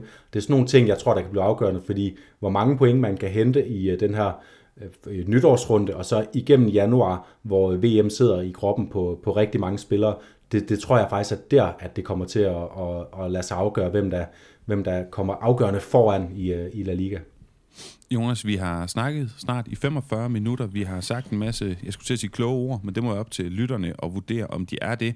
Og der står en elefant i mit rum. En elefant med et øh, tæt siddende jakkesæt. En elefant, som tager sig til skridtet og gestikulerer voldsomt. En, en jeg skulle til at sige en træner. En, en elefant, nu fik du måske et præg af, hvem det er, hvis ikke du vidste det. En, øh, en elefant i rummet, som er den klart største elefantskikkelse for at blive i analogien i spansk fodbold de seneste 10 år, men så stor afstand, at det ikke giver mening at kigge på nummer to. Jeg tvivler på, at det er en elefant, der kan stå særlig længe i et rum, uden man, øh, man lægger mærke til, til, til den.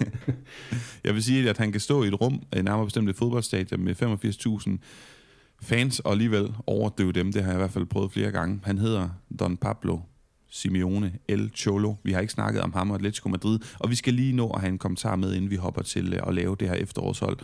Hvad i alverden skal vi sige om ham? Ah, vi skal sige, at, øh, at det, det, er svært at, det er svært for mig at blive klog på, om, om det er til Atletico Madrids skade eller gavn lige nu, at, de, at, at han er øh, kædet så øh, godt og grundigt fast til trænersædet. Fordi jeg tror, som jeg også sagde i vores, øh, ja, jeg kan ikke huske, om det var sidste eller forrige, forrige runde gennemgang, jeg tror stadigvæk, at Simeone er den bedste træner for Atletico Madrid. Jeg tror, at Atletico Madrid, når de engang beslutter sig for, eller han beslutter sig, Simeone, for, at det ikke skal være længere, så bliver, det, så bliver det rigtig tungt for dem. Der kommer nogle tunge sæsoner, hvor de skal kæmpe med at komme med i, i Champions League overhovedet, tror jeg, fordi at øh, hans aftryk på den her klub er så stor.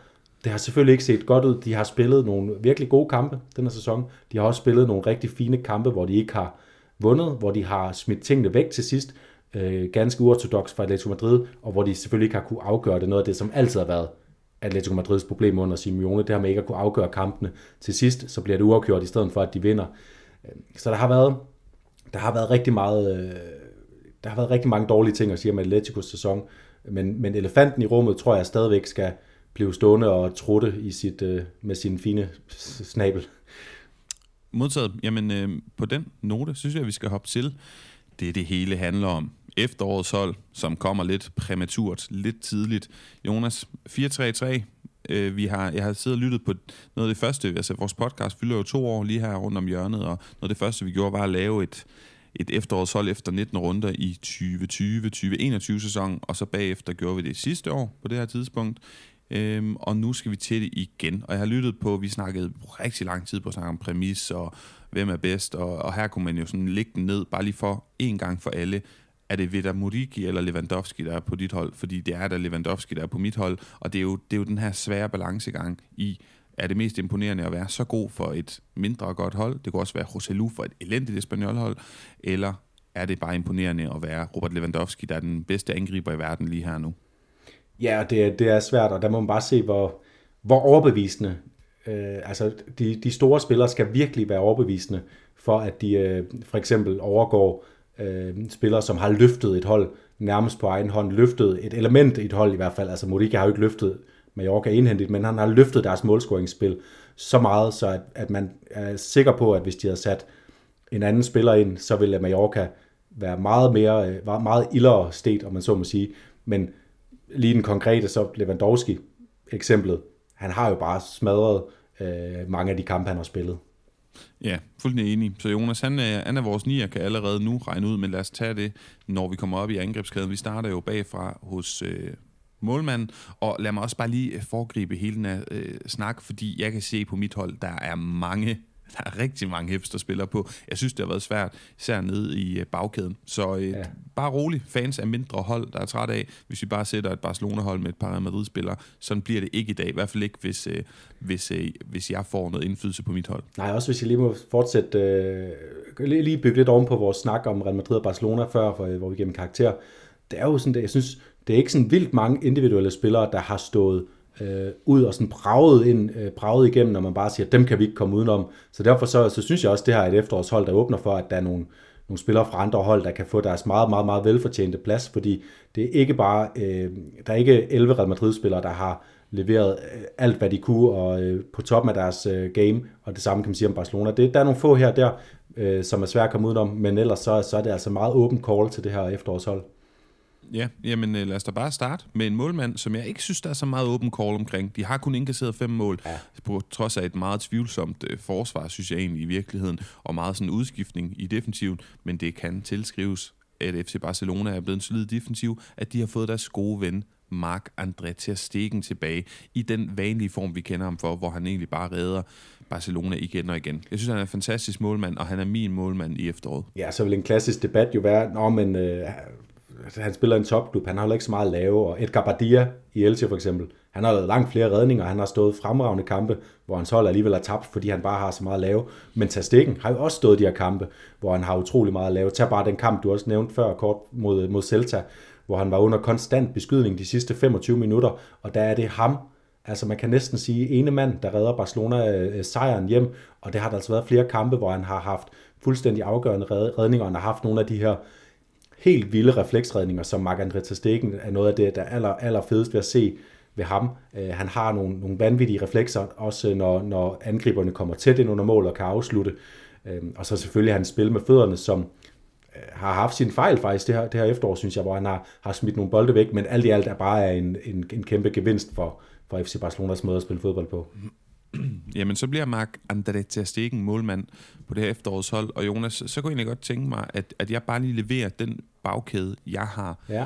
jeg, jeg, jeg er gået med, og så kan du jo øh, starte med at byde ind, hvis du forhåbentlig er enig på nogle pladser, og ellers så kan vi tage diskussionerne bagefter. Jeg synes, højre bak var sindssygt svær. Ja. Helt vildt svær. En, klart ja. den position på holdet, jeg, jeg synes, har, Jeg har fire bud stående, og jeg er klar til at notere, at du sikkert byder ind med en, med en femte. Jamen, jeg forstår ikke, hvor... Altså, jeg kan kun komme frem med en. Altså, det var helt vildt svært. Men jeg er gået med Ivan Balju fra Rayo, og så har jeg faktisk sat... Øh, så har jeg øh, fire bobler til midtbane, eller hvad hedder de centrale forsvarsspillere. Edgar fra Betis, Lenormand fra Real Sociedad. Jeg har Jedi fra Atletic Klub, og så har jeg Militao, som jeg synes har stået ud. Alaba faldet af på, jeg synes stadigvæk, Militao er rigtig god. Og så har jeg faktisk Reinildo Reinildo Mandava som et lyspunkt på et svagt Atletico-hold. Hver gang jeg ser ham spille, så er han simpelthen bare så overlegen. Så det er sådan øh, min bud. Jeg har kun de her bud af Reinildo og Ivan Baliu på bakkerne, og så som sagt de her fire bobler i midterforsvaret. Er du overhovedet enig nogen steder? Ja, det er faktisk. Jeg har også Baliu stående på min øh, brutoliste, hvis vi skal starte på, på højre bak. Øh, så har jeg også øh, Pablo Maffeo stående som et bud. Jeg har også Thierry Correa fra, øh, fra Valencia stående som et bud, for jeg synes faktisk, øh, Øh, han spiller fuldstændig fremragende øh, de fleste kampe, både defensivt og offensivt. Han er virkelig en spiller, som er gået fra at få, få rigtig meget kritik, fordi han også er en spiller, der kom med, med visse forventninger øh, øh, til sig øh, i Valencia. Nu har han faktisk løftet de her forventninger og, og ligner en, en fuldstændig stensikker spiller i Valencias øh, startopstilling, og også en spiller, der løfter dem. Ivan Baljo, ham har jeg altså en, en stor øh, forkærlighed for. Jeg synes, han er, han er, han er sådan på, han minder faktisk lidt om Thierry Correas øh, udvikling. Sådan, han, er, han er bundsolid bak, men han er virkelig også dygtig til at komme, komme frem. Der er noget dynamik over hans, øh, hans fremstød. Øh, så jeg synes faktisk, den er svær mellem de to, men eftersom du øh, havde Bayou som dit, øh, dit bud, så synes jeg faktisk, det, at, at det er værd at gå med, med ham. Jamen, så tager vi ham. Og, og hvad, med, hvad med det centrale forsvar? Ja, altså af dem du nævnte, der havde jeg faktisk alle undtagen øh, Reinildo øh, stående på min liste, og øh, det var måske lidt en forklemmelse, øh, fordi han har virkelig gjort det godt. Det er måske også, fordi han her på det seneste faktisk har spillet endnu bedre øh, ude på Vensterbak, synes jeg, hvor han også har vist, at han faktisk har nok kvalitet fremover til, at han kan være en fast løsning derude, hvis, øh, hvis så frem de fald både Jimenez og Savic er klar, fordi øh, Renildo er, øh, har klart været den bedste midtstopper for, for Atletico den her, øh, det her efterårssæson. Øh, så, så han skal kunne undværes derinde for, for at spille på venstre bak. Jamen, jeg, jeg havde egentlig også noteret ham som venstre bak. Okay, godt. Så det, det er dit bud på en venstre bak. Ja. Jamen, så starter vi lige med, med midterforsvarerne, fordi øh, der har jeg, udover, udover dem, du nævnte, så har jeg også øh, noteret øh, Lejeune fra, fra Rayo, som har gjort det godt. Antonio Rayo fra, fra Mallorca, som, øh, som virkelig synes jeg har været captain øh, på et, øh, på et, et stærkt boldværk, øh, Aguirres boldværk øh, David Garcia i Osasuna, og så også øh, El Yamik øh, op i Valladolid, som jeg synes har, har løftet en opgave øh, et, et sted, hvor, øh, hvor han faktisk synes, jeg var en del af det svage led sidst. Valladolid var oppe. Han har vokset som spiller. Øh, øh, Marokkaneren, øh, hvis ikke jeg tager, tager fejl, han er også, sikkert også med til, til VM. Øh, jeg synes, Militao var det første bud, jeg skrev på. Og jeg skrev ham faktisk også på en af pladserne, og så skrev jeg alle de andre navne øh, med skråstreg. Øh, jeg synes, Militao har igen været, været overbevisende. Øh, han har også øh, scoret et eller to mål, der har givet tre point til Real Madrid. Øh, så jeg synes, Militao er den bedste midterforsvar i La Liga lige nu, og det har han også været i den her efterårssæson. Så, så der, Jamen, jeg... der, går ikke ud fra, at vi er meget uenige om, at han kommer Nej, på. jeg er fuldstændig enig. Jeg ved ikke, om jeg har fortalt anekdoten før, men jeg, øh, jeg boede i Spanien og arbejdede som sportsjournalist i e-, efteråret 2019, og så var jeg både mine brødre i Madrid, så var jeg inde og se en kamp på Bernabeu i den her 1920-sæson, lige da han var kommet til. Og så tænker jeg sådan, ah, jeg vil gerne købe en Real Madrid-trøje til den her kamp. Jeg vil gerne købe, jeg kan godt lide at købe øh, fodboldtrøje med upcoming-spillere tidligt i deres karriere, hvor man sådan kan se, og han kostede 50 millioner euro, så ikke fordi han var nobody, men han havde jo en rigtig dårlig første halvandet år i Real Madrid. Jeg købte den her trøje, og så fik jeg den på, og så bad jeg min lillebror om at tage et billede af mig på Banabeo med den, og så ser jeg, at der er en stavefejl. De har skrevet et af Milil Tau, og så må jeg så ind og, og bytte den. Men det siger også noget om, at han var et ubeskrevet blad, når Real Madrid-shoppen ikke kunne printe hans navn ordentligt. Pointen er bare en fantastisk spiller. Jeg er glad for, at jeg har en trøje med ham, fordi det så ikke godt ud det første halvandet år efter, jeg havde den trøje, men nu er han jo i kæmpe kurs. Fantastisk fodboldspiller. Helt enig i, at han skal øh, på den ene plads, og det er ikke hans skyld, at Madrids defensiv er blevet mere shaky. Det er nok mere David Alaba sned, altså han ikke har holdt det niveau, han gjorde i sidste sæson, som var hans første i Real Madrid. Det er også, at Chouameni er kommet ind i stedet for Casemiro. Der sker nye ting. Toni Kroos er ude og fortælle, at han skal forsvare mere, fordi Chouameni er mere bevægelig. Og så altså også, at uh, Courtois, som vi har snakket om, har været lidt ude. Men Jonas, hvem skal, hvem skal være partner? Ja. Som jeg nævnte Edgar Lenormand, du har nævnt flere spillere. Jetta, jeg synes jeg også har gjort det godt. Hvem er, hvem er din partner? Ja, jeg skulle lige at sige, du snakker og snakker, og det er for at udskyde den her beslutning, som jeg synes er svær. Øhm, Jeg synes, Edgar Gonzalez har ligesom lavet den præstation, enkelstående præstation, der står, står mest ud, da han, øh, da han holdt Sevilla fra fadet øh, i det her Sevilla-derby med de øh, mange røde kort. Øh, øh, Real Betis spiller 9 mod 10 øh, en lang fase, hvor han bare står og er et altså, uhyggeligt boldværk. Han, det, var, det var ligesom at se øh, i Real Madrids kampe, der er jo øh, obligatorisk efter 70 minutter, så får man lige et sammenklip af alle de vilde forsvarsaktioner, Militao havde haft. Og det fik vi også af Edgar Gonzalez i, i den her kamp. Så, så det taler til hans fordel, og også at han sådan for mig er blevet lidt overraskende profil for, for Real Betis, hvor man måske med havde regnet med, øh, at uh, German Pesea skulle være det øh, helt store forsvarskaptajn, og ham man vil have som et, et, et, et Betis-bud på en årets spiller på efter, eller øh, efterårs, spiller på efterårshold. Uh, der er det Edgar Gonzalez, der har taget den. Um, og han, han stikker for mig måske lidt ud over både Jera El Yamik, der vi kan sige, Lenormand, Raiu og, og Lejeune, selvom for eksempel Lejeune, han har jo også bidraget med, øh, med fremragende mål, øh, og sågar frispark, han, han sparker, som, som næsten, ligner sådan Roberto Carlos-agtig øh, øh, fortid. Øh, men Edgar Gonzalez stikker lidt ud for mig. Jamen, jeg synes da også, at så det ikke kommer til at bære alt for meget præg af, at vi øh, ligger med og, og tager nogle midterholds øh, forsvarsspillere. Jeg synes, øh, Edgar og Militao, det lugter af noget sådan relativ storhed. Så lad os gøre det. Ivan Bayou på højre bak, Markerne Tastikken, og bliver det så Renildo på venstre bak? Så jeg synes jo, jeg, jeg synes altså også, den har været svær, for man de har ikke været øh, sin vanlige selv. Jeg synes ikke, øh, Barcelona, Jordi Alba har været god, men ikke spillet nok. At Balde, eller Balde har været rigtig, rigtig god. Ham har jeg i, i ja. ikke på det her hold, men senere i en coring, men har jo også spillet meget højre bak. Jeg synes virkelig, den er svær, den her. Ja, det er den. Jeg har også noteret uh, Alberto Moreno, som jeg, som jeg synes... Nej, ikke Alberto. Uh, Alex Moreno Alex. fra, fra uh, Betis. Um, ikke forvekslet med den anden, vensterbak Moreno. Um, har, har gjort det godt, men han har måske ikke ramt sådan helt samme høje niveau som, som sidste sæson, selvom jeg synes, han er bare en spiller, der fast leverer godt for, for Betis. Og så synes jeg stadig, José Gallar, altså han går klip af de første 3-4 kampe på grund af et rødt kort fra sidste sæson. Det taler lidt imod. Men jeg synes bare, han er kommet ind med det sindssygt høje niveau, vi, øh, vi kender ham for. Og fik også på baggrund af de 10 kampe, han har spillet, øh, ud sin udtalelse til, øh, til den spanske VM-trup, har så måttet trække sig på grund af en forstuning i, i, øh, i, i foden. Sådan lidt, øh, lidt mærkelig sag der. Øhm, jeg synes, det er ham, som, øh, som udfordrede Renildo på den. Renildo har overrasket mig mere. Gaia, han er jo bare altid en spiller, man tænker på i sådan nogle koringer her, fordi han altid er god, altid er god både offensivt og defensivt. Øh, altså Renildo er måske sådan en, der har, har taget et, et spring i sine præstationer, og især lige præcis på vensterbakken. Til gengæld har han jo ikke spillet alle kampe på vensterbak, så det er sådan lidt det, der taler imod ham. Så jeg ved ikke, hvor, hvor vi ender på den. Altså, jeg synes, det er rigtig godt opsummeret, den her duel, vi har på venstre bakken. Altså, jeg hælder til Renildo, men jeg kan sagtens også købe uh, José Luis Guerra. Du er fuldt fortjent alt det, du siger om, at vi også skal huske at rose ham, og han jo gør det rigtig, rigtig godt. Vi tager, vi tager uh, Renildo, for jeg synes, det har jo været meget, meget, meget flotte præstationer, han har leveret. Vi skal også huske nogle gange lidt, at uh, ja, Atletico Madrid har været dårligt kørende, men de er stadigvæk et, et hold i toppen af ligaen, som spiller mange gode kampe, blandt andet på grund af, af Renildo, som har været ikke, som ikke er en af dem, der er skyldig i Atleticos uh, nedtur. Nej, tværtimod, han afværger tit nogle kriser. Jonas, op på en midtbane, tre mand. Ja. Jeg har to selvskrevne, og de hedder Michael Medino og Federico Valverde. Ja, det, det synes jeg også godt, jeg kan gå med til. Og det er jo så i så fald på de to øh, otterpladser. Øhm, og øh, det er også, Valverde har jeg stående, ligesom jeg havde med Militao øh, for sig selv. Øh, han skal øh, på det her hold, fordi han har været, øh, ja, han har måske været ligaens bedste spiller, Øh, han, han sluttede lidt dårligt af med nogle kampe nede på midtbanen, hvor, at, øh, hvor han fik lidt for meget ansvar for Real Madrids opbyggende spil centralt i banen, og det viste måske, at det er han, det er han ikke helt øh, øh klar nok til, og der er måske også en grund til, at, at man øh, ser ham meget ude på højre kant, hvor jeg synes, han er fremragende.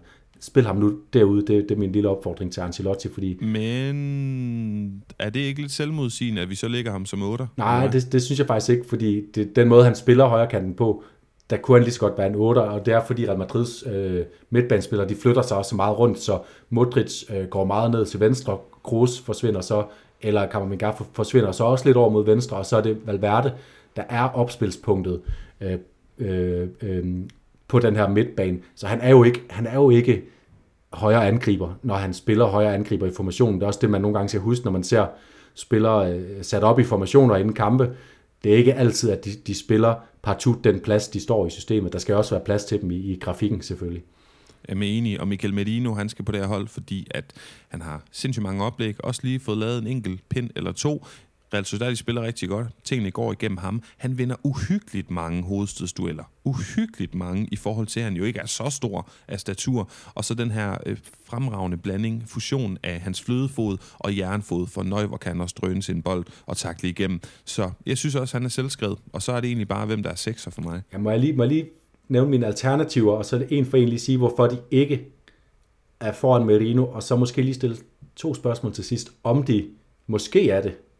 Øh, Kom bare. øh, Pedri, han har ikke spillet op til det niveau, vi har lært at forvente af ham, så derfor så, øh, så bliver det ikke lige den her gang for ham. Gavi kan man sige det samme, han har også mistet lidt momentum i forhold til Frankie de Jong, som er ham, jeg har lyst til at spørge, øh, kunne han udfordre øh, Michael Merino på, øh, på, på den, øh, den placering her ved siden af Valverde? Øh, det korte svar er nej. Altså, jeg forstår godt, hvor du vil hen. Og jeg, altså, men, men jeg synes bare, at det taler ned, at han ikke har været selvskreven, og han først, vi skal ret langt ind i efteråret, før han begynder at komme ind på det her hold og spille meget. Det var jo sådan helt, jeg kan huske, vi snakkede meget om det i de første runde gennemgang. Men det her, det er Chavis øh, undsætte og det er Gavi, og det er Pedri, og det er Busquets. Og De Jong, han er ikke i nærheden af det. Det virker nærmest demonstrativt, som om og det siger jeg igen sådan lidt overdrivelse frem forståelsen, som om de gerne vil sælge ham i sommer, hvilket der jo var mange rygter omkring, og så sagde han nej, og så kunne han ikke få lov at spille. Han er selvfølgelig god, selvfølgelig er han god, han er også en bedre fodboldspiller isoleret set end Michael Medino, selvom Michael Medino er fremragende, men han skal spille noget mere. Altså, så, så for at bruge et argument, som du har brugt, når jeg har lyttet som forberedelse til den her øh, podcast i dag, du har brugt de seneste gange, vi har lavet efterårets hold, og der er en spiller, der brager igennem de seneste par uger her op til, så siger du, han kommer ikke med her, men han kan sagtens komme med på sæsonen. Det var lige det, jeg skulle til at sige, at uh, Frankie de Jong, han, han ligger rigtig lunt, hvis han fortsætter den, uh, den stil, han har kørt inden, uh, inden pausen her, resten af sæsonen, så, så, så bliver han uh, også selvskrevet uh, til, uh, til sæsonens hold. Så vil jeg lige nævne en lille kip med hatten til Alex Garcia fra, uh, fra Girona. Han er simpelthen den vildeste assistspiller og han burde også have fået flere oplæg, end han har fået, fordi øh, hans, øh, alene hans frispark og øh, hjørnespark, de er så godt slået, at det er en øh, chance til Girona, hver gang de får dem. Øh, og så har han også kvaliteter i spillet øh, ude i banen, hvor han øh, for eksempel havde to brav og langskud, der nærmest burde have kastet to mål af sig mod Atletico Madrid. Så, så en fremragende spiller, som, som dog ikke nærmer sig Michael Merinos øh, kvalitet. Og ja, Paolo, så skal vi til en af de svære pladser, synes jeg. Ja, den er svær, altså. Og jeg har jo gjort det for, forarbejde, at vi i podcasten var på besøg på TV2 Sport igen i øh, år, ligesom vi sidste efterår var, den her gang med Henrik Fallesen og Andreas Laudrup. Og der fik jeg jo lige spurgt Andreas Laudrup, hvem skal vi have på den sekser her på det her hold? Og han sagde, ingen tvivl, Aurelien Chouameni. Så har jeg noteret, men hvis Andreas lytter med, så vil jeg også bare sige, at jeg har stadigvæk nogle små, små, bitte små tvivlsspørgsmål omkring ham, og jeg synes stadigvæk, at Guido Rodriguez, som jeg også advokerede for sidste år, er en fremragende balancespiller på et fremragende Real Betis hold. Martin Subimendi, skal vi også nævne Ugo Guillamon, der er sindssygt mange. Hvis jeg sådan lige skulle pege en ud, så er det Guido, eller det er Martin Subimendi. Men åh, jamen, jeg elsker også Ugo Guillamon. Altså på en eller anden måde, så, så bliver det faktisk Chomini, som sådan trækker det, det, det korteste strå her. Hvor er du? Øh, jamen, jeg er faktisk øh, rigtig meget på øh, Ugo Guillamon-holdet. Øh, Øh, og øh, en af årsagerne er, at han også har øh, ligger rigtig højt på, på assistlisten faktisk. Øh, nu prøver jeg lige at finde frem. Han har lavet, øh, han har lavet fire oplæg fra sin placering der tilbage på, øh, på sekserplacering. Det er virkelig noget, der tæller op, synes jeg, at man, øh, at man kan på en og samme tid være så god til at, at være den holdende spiller, og samtidig øh, sætte, sin, øh, sætte sin medspiller i scene så godt, som han gør. Jeg synes, han har været, været øh, overlegen i mange kampe. Jeg har også lige øh, noteret mig Michael Veska fra, fra Athletic Club, som, øh, som virkelig har overrasket mig. Det er ikke en spiller, jeg særlig tit har, har, øh, har lagt mærke til. Simpelthen, øh, han har været sådan lidt en krog øh, eminence for mig at se. Han har virkelig fået, fået en god, øh, god halvsæson her, og også scoret nogle mål for, for Atletic Klub. Og så Oriol Romeo, som har spillet nogle fremragende kampe for Girona. Ligesom Frankie de Jong, så er han måske kommet lidt for sent op på det her meget, meget høje niveau. Så jeg kan godt gå med til, at det er en kamp mellem Jomini, Subimendi, Guillermon, og, og jeg, jeg tror ikke, jeg har givet Rodriguez helt op øh, på det niveau, trods alt. Men hvis de ligger i det felt, så vil jeg... Altså, den er meget tæt mellem Subimendi og Guillermon, synes jeg. På en eller anden måde, så tror jeg måske, Subimendi har været lidt mere overlegen, men jeg, jeg har lyst til at give den til Hugo Guillermon, også som symbol på det her Valencia-hold, der spiller godt under Gattuso. Sometimes maybe shit, sometimes maybe good. Ja. De spiller godt, og han er ung, og han er fremragende, og han er eksemplet på personificering af den optimisme, den lille optimisme, en snært af den i hvert fald, der er kommet tilbage i Valencia-lejren. Og så, altså, det, altså de udviklingstrin, han går igennem i de her år, det er fantastisk at følge. Han forsvarsspiller, en midtbanespiller, øh, lederskikkelse. Men ja, altså den historie, den er bare fremragende. Og så dukker han op med et slutprodukt, hvilket jo ikke er noget, man partout skal forvente af en, af en sekser på et fodboldhold, men det gør han, og det gør Martin Subimendi ikke i samme høj grad. Så jeg er klar på en Ugo Giermann. Og der må jeg så sige, da vi, da vi valgte Balju over øh, Thierry Correa ned på højre bak, der, der tog jeg en lille beslutning om, at jeg faktisk vil kæmpe med, med næb og klør for Ugo Giamon, øh, fordi jeg synes, det her Valencia-hold, jeg klæder mig så meget til at se deres kampe for tiden. Der er så meget øh, gods i dem, også med, med Jonas Musa og øh, Andrea Almeida, der kommer ind og gør det godt, Samolino, øh, øh, Justin Kluivert, der kom i gang her til sidst, øh, Øh, der, der er så mange øh, fede spillere at se, og jeg synes, Ugo Kiamon, han står lige et lille skridt op over dem alle sammen, fordi han er så, så dygtig til det, han gør. Så jeg er meget glad for, at han får øh, efterårsprofil. Det er ikke sikkert, at han får eller efterårs øh, sekser placering på holdet. Det er ikke sikkert, han okay. får... Øh, får han røbet noget der? Det må, vi, Ej, det, det må vi finde ud af. Dog ikke, men... Øh, men og, og, og, Jonas, øh, jeg opsummerer ja. lige, fordi nu skal vi op i angrebet. God Mark André til Stegen i mål, Ivan Baliu, Edgar og Militao midterforsvaret, og Renildo på venstre bak. Så har vi Valverde, Michael Merino, og så har vi Ugo Guillamon på midtbanen. Så er Lewandowski angriber. Det tænker jeg, at vi er enige om. Og så har jeg en hissig duel en hissig duel på venstrekanten. Så har jeg faktisk kun noteret Brais Mendes på højre kanten. Men lad mig lige høre dig først kort. Lewandowski, er han vores angriber, og hvem har du stående på de to kanter? Ja, Lewandowski er, øh, er vores angriber. Jeg havde for god ordens skyld, havde jeg skrevet Borja Iglesias og øh, selvfølgelig Vedat Moriki som alternativ bud, men, øh, men, men de kommer jo ikke i nærheden af Lewandowski. Han har scoret øh, så overlegne mål, at øh, vi nærmest sjældent har set det i La Liga. Det er, som afslutter er han noget af det bedste, vi har set i La Liga, som rent og skær afslutter. Det, det er simpelthen fantastisk at se, så, så der er ingen tvivl der.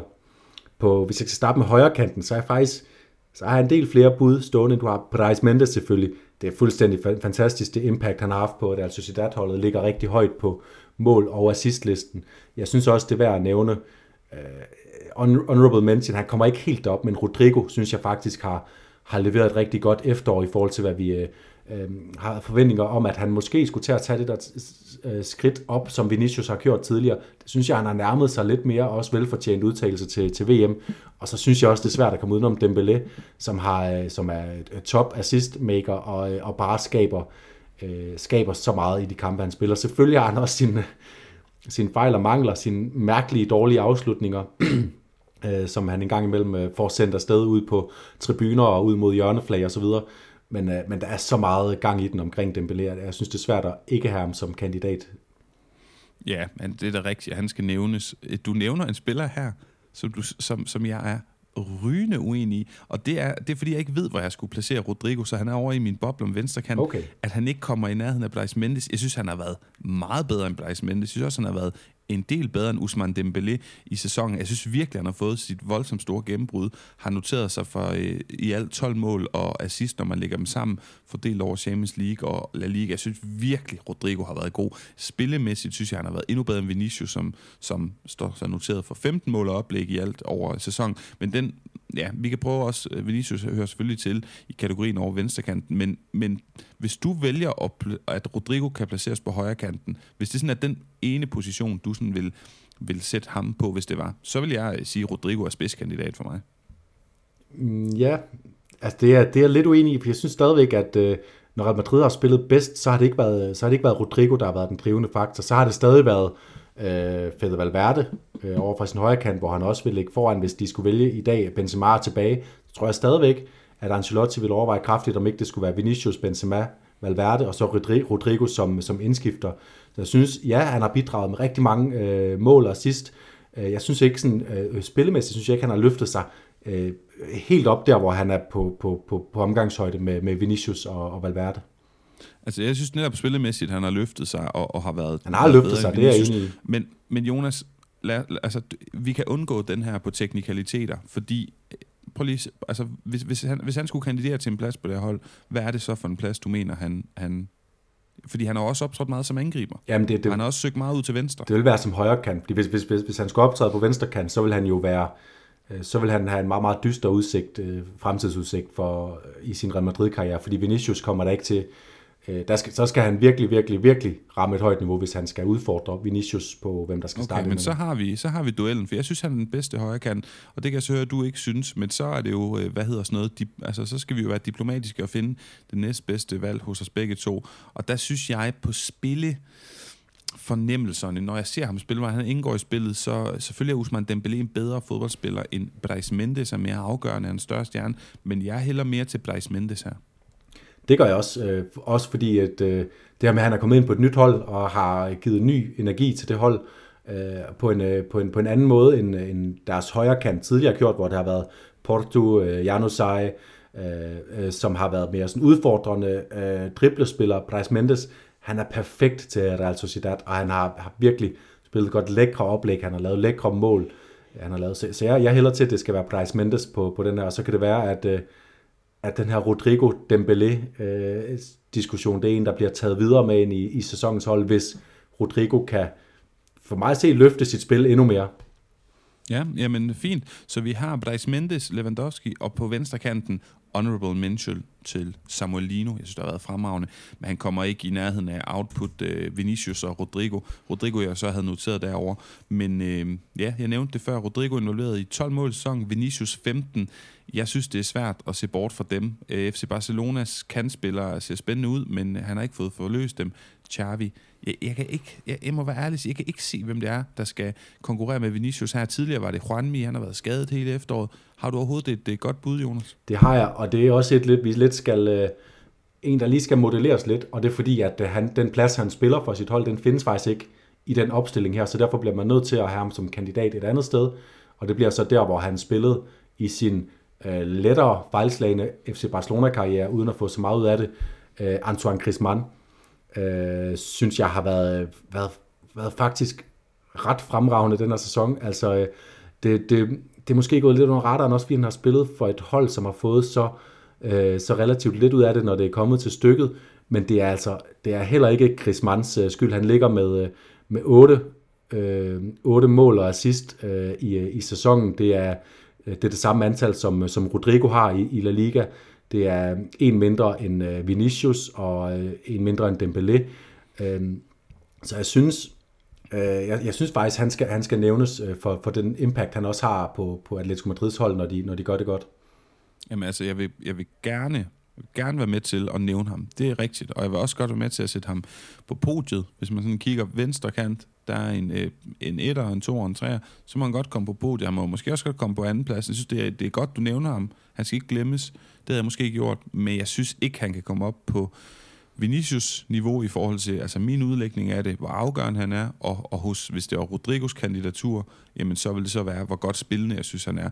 Men, men altså, ja. og, og det er jo sjovt, fordi, Jonas, der har været det her narrativ omkring Vinicius, som øh, med rette falder for meget, har, har virket ufokuseret, bliver, er, for nem at, at, sådan at hylde ud af den med alle de her problemer med dommer og modstandere osv. osv. Vi havde en diskussion om, i hvor høj grad er det hans ansvar at ignorere det og gå abstrahere fra det, og i hvor høj grad øh, skal dommeren tage ansvar osv. Så, så uden at gå ind i den, hvis du bare kigger på hans tal, jamen så er han jo fuldstændig fremragende. Stadigvæk scorer masser af mål, laver masser af oplæg, er afgørende med sine aktioner, og, og så synes jeg egentlig, det er interessant at hæfte sig ved nu igen, øh, for at nævne den, den forberedelse, jeg havde til den her episode, at jeg lyttede på noget af det første, vi gjorde i podcasten, hvor vi snakkede meget om, hvor god Benzema var. Det var, da vi skulle sætte sæsonens hold i 2020-2021 sæsonen, hvor jeg får sagt, jamen, Benzema's kandidatur på det hold var også en argumentation for det var, han havde elendige medspillere i offensiven. Asensio var dårlig, Rodrigo spillede slet ikke. Dengang hvad hed det, den Hazard og, og Vinicius, der heller aldrig scorede mål eller noget som helst. Og så, og så fordi vi lige er blevet forkælet med en Vinicius-sæson, hvor han har taget skridtet op som verdensstjerne, det synes jeg ikke skal forblænde, at han på mål og oplæg, selvom han har en træls attitude, på mål og oplæg stadigvæk er uhyre effektiv. Det, øh, det er jeg fuldstændig enig i. Øhm, og jeg tror også, hvis, hvis, hvis, hvis vi skulle diskutere Chris Mann i forhold til nogle af dem, vi lige har snakket om, så, så skulle det også være mere Rodrigo, hvor jeg synes stadigvæk, Rodrigo skal, øh, han, han, han skal stadigvæk øh, øh, kigge på Chris Mann og se, hvordan han kan blive lige så god som, som Chris Mann. Vinicius er deroppe, hvor han bare er en naturlig verdensstjerne. Vi kommer også til at se øh, ham kæmpe med Neymar om spotlightet øh, i Brasiliens VM-kampe. Så jeg, jeg, jeg er fuldstændig Øh, jeg har også Vinicius klokkeklart på den her, den her venstre kant. Jeg synes, Chris Mann ligger højere op, end du tror, og Rodrigo, end du synes, og, og Rodrigo ligger lidt længere ned. Det er også, der er også, vi skal også huske, mange af, af Rodrigos mål assist, de også faldet i Champions League. Øh, øh, i, i, sådan, I La Liga, der synes jeg, Chris Mann har været, været, været mere afgørende for sit hold øh, i nogle situationer, øh, og så selvfølgelig Vinicius ligger over dem, dem begge to, uden tvivl. Jonas, øh, jeg opsummerer så holdet, for jeg fornemmer, at vi er enige. Mark André Terstegen på mål, højre bak Ivan Baliu, og i midterforsvar af Eder Militao og Edgar, og så venstre bak Reinildo, Valverde, Ugo Guillamon og Miguel Merino. På midtbanen, og så Brais Mendes, Lewandowski og Vinicius Junior i øh, angrebstrioen der med honorable mentions til blandt andet øh, José Luis Gaia, Frenkie de Jong og øh, Antoine Griezmann. Og Jonas, så har jeg lige tre korte priser, vi skal uddele. Det, det bedste indkøb, som er leveret i sæsonen indtil videre. Jeg har noteret Lewandowski, Brais Mendes, Chouameni, Roselu og Samuelino. Har du andre, eller er du enig, og hvem skal have førstepladsen? Øhm, ja, altså, altså og, øh, nej, jeg, jeg synes ikke, jeg har nogen bud, der, der, der overgår øh, dem, du har, har nævnt her. Vi kunne have snakket om Omar Sadik, hvis ikke han var blevet skadet så tidligt, fordi jeg tror, han ville have kunne gjort en øh, enorm forskel for, for Real Sociedad, også at de har fået endnu flere point, end de har fået nu øh, i nogle tætte kampe. Øh, jeg synes, det, det, det, det er svært, og man må lige sådan kigge på kriterierne. Den, den bedste, det bedste indkøb lige nu, når man kigger lige nu, det er, øh, det er Robert Lewandowski. Han har øh, ændret Barcelonas øh, evne til at hente point. Han har ændret deres, ændret deres evne til at score mål. Øh, så, så det er fuldstændig klokkeklart et fremragende indkøb, og som har haft en straks virkning. Hvis man skulle, øh, skulle lave den der, hvem har lavet det bedste indkøb for klubben, så tror jeg, det er Chouameni. Ligesom jeg for, ja, øh, da Kammervinga kom, sagde han er måske ikke det bedste indkøb lige nu, men det kunne meget vel blive det indkøb, vi om, om, om, øh, om 5-6 år sidder og siger. Det var, øh, det var godt, at de, at de agerede lige på det tidspunkt, hvor de kunne få mulighed for at købe ham for, fra direkte ud af den franske, franske andedam til relativt, relativt billige penge i de her tider. Øh, og det tror jeg også, vi kommer til at snakke om med Chouamani, og det kan vi måske allerede snakke om nu. Han har haft øh, en god indvirkning på Real Madrids hold. Har han gjort Real Madrid bedre, end de var under med Casemiro på midtbanen? Det tror jeg ikke. Lewandowski, han har gjort Barcelona bedre end øh, med Depay og øh, Aubameyang og Breathwaite og hvem der ellers har spillet øh, den der 9'er position. Så jeg synes, Lewandowski må være det bedste indkøb for mig at se. Enig. Jamen, uh, Lewandowski, han er bedre end Brathwaite og Ferran Juglar, og det er ham, der kommer til at sparke dem til et mesterskab, som jeg forudser det. Og det betyder, at han bliver det bedste indkøb. Længere kan den ikke være. Bedste spiller, hvem øh, har været den bedste? Lewandowski er selvfølgelig også en del af, af det felt her, Jonas Valverde, Lu, Murigi, Borja Iglesias. Hvem, øh, hvem tænker du har været den bedste spiller i det her efterår? Øh, jamen, der er, der er tre spillere, en i hver kæde for mig at se. Øh, fra vores efterårshold, som, øh, som stikker ud, det er, øh, øh ja, ikke i forsvarskæden. I forsvarskæden synes jeg ikke, der er nogen, der er et bud på, på efterårsspiller. Tag stikken som målmand, have et bud på efterårsspiller, synes jeg. Kæmpe stor indvirkning på Barcelona-holdet, som vi har snakket om. Så er Federico Valverde, som har taget skridtet fra virkelig god spiller, som også La liga søge godt kendte kvaliteten af, til en, som er på alle alles læber. Altså når Uruguay skal spille deres kampe ved VM, så bliver det ikke Luis Suarez, øh, øh, at al snak kommer til at handle om. Det kommer også til at handle om Federico Valverde, øh, og hvad han kan øh, præstere inden fra den midtbane der. Øh, og så selvfølgelig Lewandowski. Men hvem skal have prisen? Ja, hvad synes du? Jamen, det er jo fordelen med at være vært. Er du enig i mit podie af kandidater, eller, eller savner du synes... Vinicius øh, på det? Fordi, Nej. Øh... Nej, jeg synes, det, jeg synes, det er rigtig fair. Jeg synes, det er rigtig fair, men, men som jeg også nævner, Borja Iglesias, Murigi, Roselu, altså jeg har bare noget for de her angriber, der får scoret en masse mål, men jeg synes godt nok, den er svær. Det er jo også lidt, hvis man sådan rent, hvad kan vi kalde det, sådan lidt journalistisk skal kigge på den gode historie, jamen så synes jeg stadigvæk, det er Lewandowski og, og Valverde, der, der kæmper om den. Jeg er enig i Marc-André Testegen, men jeg synes, jeg synes, den ligger mellem Valverde og Lewandowski. Skal du passe på, at Thibaut Courtois ikke kommer, kommer efter dig, når du på den ja. måde afskriver målmændene? Jeg tror, Jonas, hvis jeg skulle fordele 100%, så ligger den 51-49 i Lewandowskis øh, favør. Ja, så får, øh, så får Lewandowski der. Jeg tror også, øh, uden at, at afsløre for meget om øh, spillernes alder, øh, udskamme dem på alder, så, så tror jeg, at Valverde får flere chancer, end, øh, end Lewandowski gør for, for at få priser i lyden af La Liga. Jamen modtaget. Og så øh, sidste pris, jeg har stående her, der skal uddeles, det er efterårs åbenbaring. En pris, der tidligere er gået til for eksempel Pedri.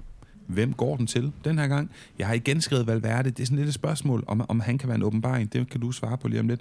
Og så har jeg ellers to unge spillere. Samuelino, hold da op, og har en sadel Liga og Valencia med storm. Og Alejandro Balde.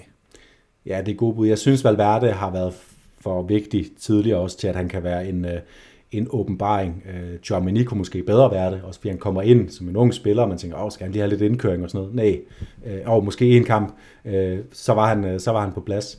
Øh, jeg vil også lige nævne sådan lidt nogle spillere, Aymar Oros fra Osasuna og Rodrigo Riquelme fra Girona, men øh, det er som om begge har haft deres øh, shines, men de har ikke øh, de har ikke været sådan stabilt nok. Jeg synes, hver gang jeg ser Girona, så er Riquelme en fornøjelse at se den måde, han kan afdrible spillere på små områder. Det er en guldklump, som Atletico Madrid skal have tilbage i truppen næste sæson. Der skal han spille en rolle for Atletico Madrid, og så kan vi snakke om ham der måske. Øhm, og i forhold til, det, det blev Balde og Samolino, så synes jeg, at jeg har lyst til at gå med Samolino, fordi han, øh, han har virkelig imponeret mig, når jeg har set det her Valencia-hold spille, som, som jeg også nævnte før, holder meget af at se spille det, blandt andet fordi de har en som ham, som virkelig får sat, øh, han får virkelig sat tingene på plads, når, når, når Valencia får sat deres gode angreb op, så er han der til at, at udfordre, finde den rigtige aflevering, eller selv afslutte. Det er virkelig en, øh, en god øh, angrebsspiller, som kan rigtig mange ting, så han er, han er en, en angrebsspiller for, for fremtiden.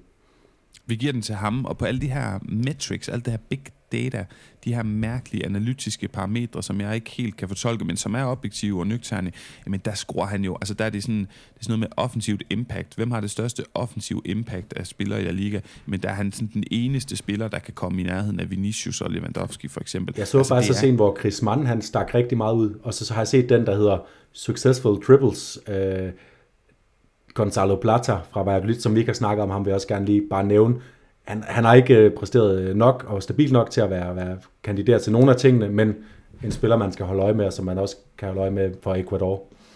Og så skal jeg lige til allersidst sige, Alejandro Balde, hold da op. Problemet er, altså FC Barcelona er jo en børnehave i de her år, og problemet, Jonas, når man er i en børnehave, det er, at der er en masse søde børn, og nogle af dem tager mere opmærksomhed end andre, og så glemmer man nogle af de søde andre børn, fordi overført til FC Barcelona. Der er så mange unge spændende spillere. Først var det Pedri, vi alle sammen måbede over. Så kom Gavi, en hård Araujo, han er egentlig også en af de bedste forsvarsspillere i verden og ung. Og sådan kan du bare fortsætte. Så Balde får måske ikke den opmærksomhed og ros, han fortjener. Det er jo fuldstændig uhyggeligt, at en mand, der kun lige er blevet 18 år, kommer ind og torden og bulrer op og ned ad venstre side, og så fordi Barcelona ikke har husket at købe en god højreback, jamen så hopper han derhen og spiller godt. Han er 18 år, han ligner en fuldstændig vanvittig venstreback, og de næste 15 år, altså Barcelona skal, skal stoppe alle planer om at kigge efter en venstreback. Ham der, han skal bare have en masse minutter, og så skal, så skal Jordi Alba og, og Marcos Alonso sidde på et plejehjem i sådan nogle gyngestole og kigge ud over en, en stor fladskærm, hvor de kan se Alejandro Bandé og smide dem direkte på pension. Nøj, var han imponerende. Og jeg tror netop, det har sat sig lidt i, øh, i hvert fald i mig, det her med, at han har spillet på den der højre bak så mange kampe, fordi så har man set nogle kampe med Balde, hvor man ikke sidder og er øh, forpløffet og øh, måbende overrasket over den her unge mands evner. Ja, det er flot, han kan omstille sig til at spille den højre bak, men jeg vil så meget hellere have set ham spille så mange som muligt af de her 14 kampe på den venstre bak, og så er jeg sikker på, at han havde været højere op i vores bevidsthed også end Samolino, fordi at han ville have, have shined meget mere, og nogle af de her sidst, vi så ham ligge til, til øh, Lewandowski, hvor han bare øh, Øh, hvor han kommer frem, og så bare finder en flad aflevering lige ind i, i skoen på ham. Det er, det er noget, som, øh, som øh, Jordi Alba har, har gjort i hele sin karriere, og som Balde bare ser ud til at, at fortsætte øh, med at gøre på Barcelonas vensterbak. Jamen, jeg er fuldstændig enig. Det skal selvfølgelig siges, at selvfølgelig mangler knægten. Han er jo en knægt, han er kun lige blevet 18, noget defensivt, noget, noget, altså selvfølgelig kan han falde ud nogle kampe, men for mig at se, er der slet ikke nogen tvivl vi, jeg, jeg kigger stort set udelukkende i spansk fodbold, men sådan min fornemmelse omkring international fodbold er, der findes ikke noget større venstreback-talent. Det skulle være Alfonso Davis, men han er jo etableret nu, så hvis man piller ham ud af ligning, så synes jeg, det er så imponerende og spændende, det han leverer igen 18 år. Men det her Barcelona, problemet er, at i den her børnehave, der FC Barcelona, så er det ikke mere imponerende at være etableret førsteårsspiller og spille godt for Barcelona som 18-årig, men det er det jo i resten af verden, så lad os lige huske på det. Han er 18 mm. år. Jeg synes, det er helt vildt. Og det er egentlig min sidste pointe for i dag, Jonas. Jeg har ikke mere på papiret. Vi har fået lavet et hold, snakket en masse ting, og sat øh, udgivet givet nogle koringer. Så, øh, så ja, har du andet på papiret, inden vi lukker ned? Ja, jeg synes lige, vores hold savner en, øh, en træner, faktisk. Ja, men øhm, det er jo, selvom jeg har min tvivl omkring ham, vel bare Xavi. Ja, der, jeg synes, der har været for mange, øh, for mange udsving fra ham. Så jeg er mere ude i lidt nogle af dem, der har, har, er kommet ind og løftet nogle projekter. Altså Iraola i, øh, ja, lad, mig, lad mig bare sige den liste, jeg har, har skrevet. Gattuso, synes jeg er et bud, fordi han har gjort så meget godt for det her Valencia-hold. Han har gjort, at man nu tror, at de faktisk, jeg tror, at de kan blande sig i kampen om Europa-pladser, når sæsonen går på held. Der er rigtig meget ære at tilskrive til Gattuso i det. Valverde, som har taget Atletic Klub og med et magisk trylleslag øh, løftet dem øh, 10-15% i niveau, så de kæmper lidt højere i tabellen, end de plejer øh, øh, Arasate, som bare fortsætter. Det er måske lidt det kedelige konservative valg, så ham, ham springer videre over. Javier Aguirre, som har fået sat skik på et Mallorca-hold, efter jeg bare troede, at han skulle være en midlertidig løsning, så har han virkelig vist, at han stadigvæk har mod og livsenergi til at, at løfte et, et, et mandskab. Og så vil jeg også gerne nævne Ancelotti, fordi han har formået at lave det her mere øh, øh rotationsagtige øh, præg på sit hold, som gør, at jeg tror, øh, at de kommer til... Nu kommer der selvfølgelig den her Øh, VM-slutrunde, som bliver en x-faktor, men at jeg tror, at de bliver øh, langt mere stabile i ligaen øh, fremover, hvis ikke de får for meget forstyrring øh, af skader og dårlig form efter, efter VM. Jamen, jeg kan godt lide budene og din argumentation. For mig er italienerne ikke i spil her. De, det er ikke helt godt nok for nogen af dem, til at de sådan øh, Nej. Helt er der, er der sat til, som du siger, den går eminence. Det kunne være fedt at smide ham som træner på holdet, men jeg er der heller ikke. Så jeg går med en af de tre basker, og der er to af dem, der er basker i Daola, og så er Ernesto Valverde, men, øh, men den tredje basker, det er jo ham, vi kalder El Vasco Aguirre. Han er, han er mexikaner, men øh, har det her baskiske kælenavn. Mm, jeg tror, jeg, altså jeg kunne gå med dem alle tre, men, øh, men min rækkefølge vil nok være Ernesto Valverde forrest, så er Andoni Iraola, og så El Vasco Aguirre som træer. Og så Xavi øh, lige efter der. Ja, Ja, ja for jeg, jeg synes bare, jeg vil, jeg vil lige se lidt mere fra Xavi. Jeg synes, det var imponerende håndtering af Osasuna-kampen anden halvleg, som vi også snakker om, hvor han forvent, forvent det på, øh, på rigtig øh, kløgtig maner, men der er for mange gange, hvor han har været passiv. Også Champions League-exitet, hvor han altså tager sin store del af, af ja, ikke æren øh, for, men ja, det, det, det, det så ikke godt ud for, for Xavi, så Valverde... Nej, han er da klart, han er da klart skyldig der, Jonas. Og på den note, så har vi fået lavet en marathon-podcast, øh, som, øh, jeg egentlig bare vil sige tak, fordi at I lyttede med på. Vi lyttes ved. Har du andre, øh, andre sidste ting at komme ud med? Nej, jeg glæder mig til, at vi skal se La Liga-fodbold øh, øh, igen, fordi øh, det, er en lang pause, vi skal igennem nu her. Ja, men øh, i mellemtiden, så kan I i hvert fald lytte til det her, og det har jo så også gjort meget andet, der kommer fra vores podcast. Og øh, ja, så ses vi jo bare lige pludselig igen om et par måneder, når der kommer øh, spændt fodbold igen. Vi er ikke på pause. Vi kommer ud med indhold, men vi savner La Liga, som det kan kun gå for langsomt, at det kommer i gang igen. Tak for nu.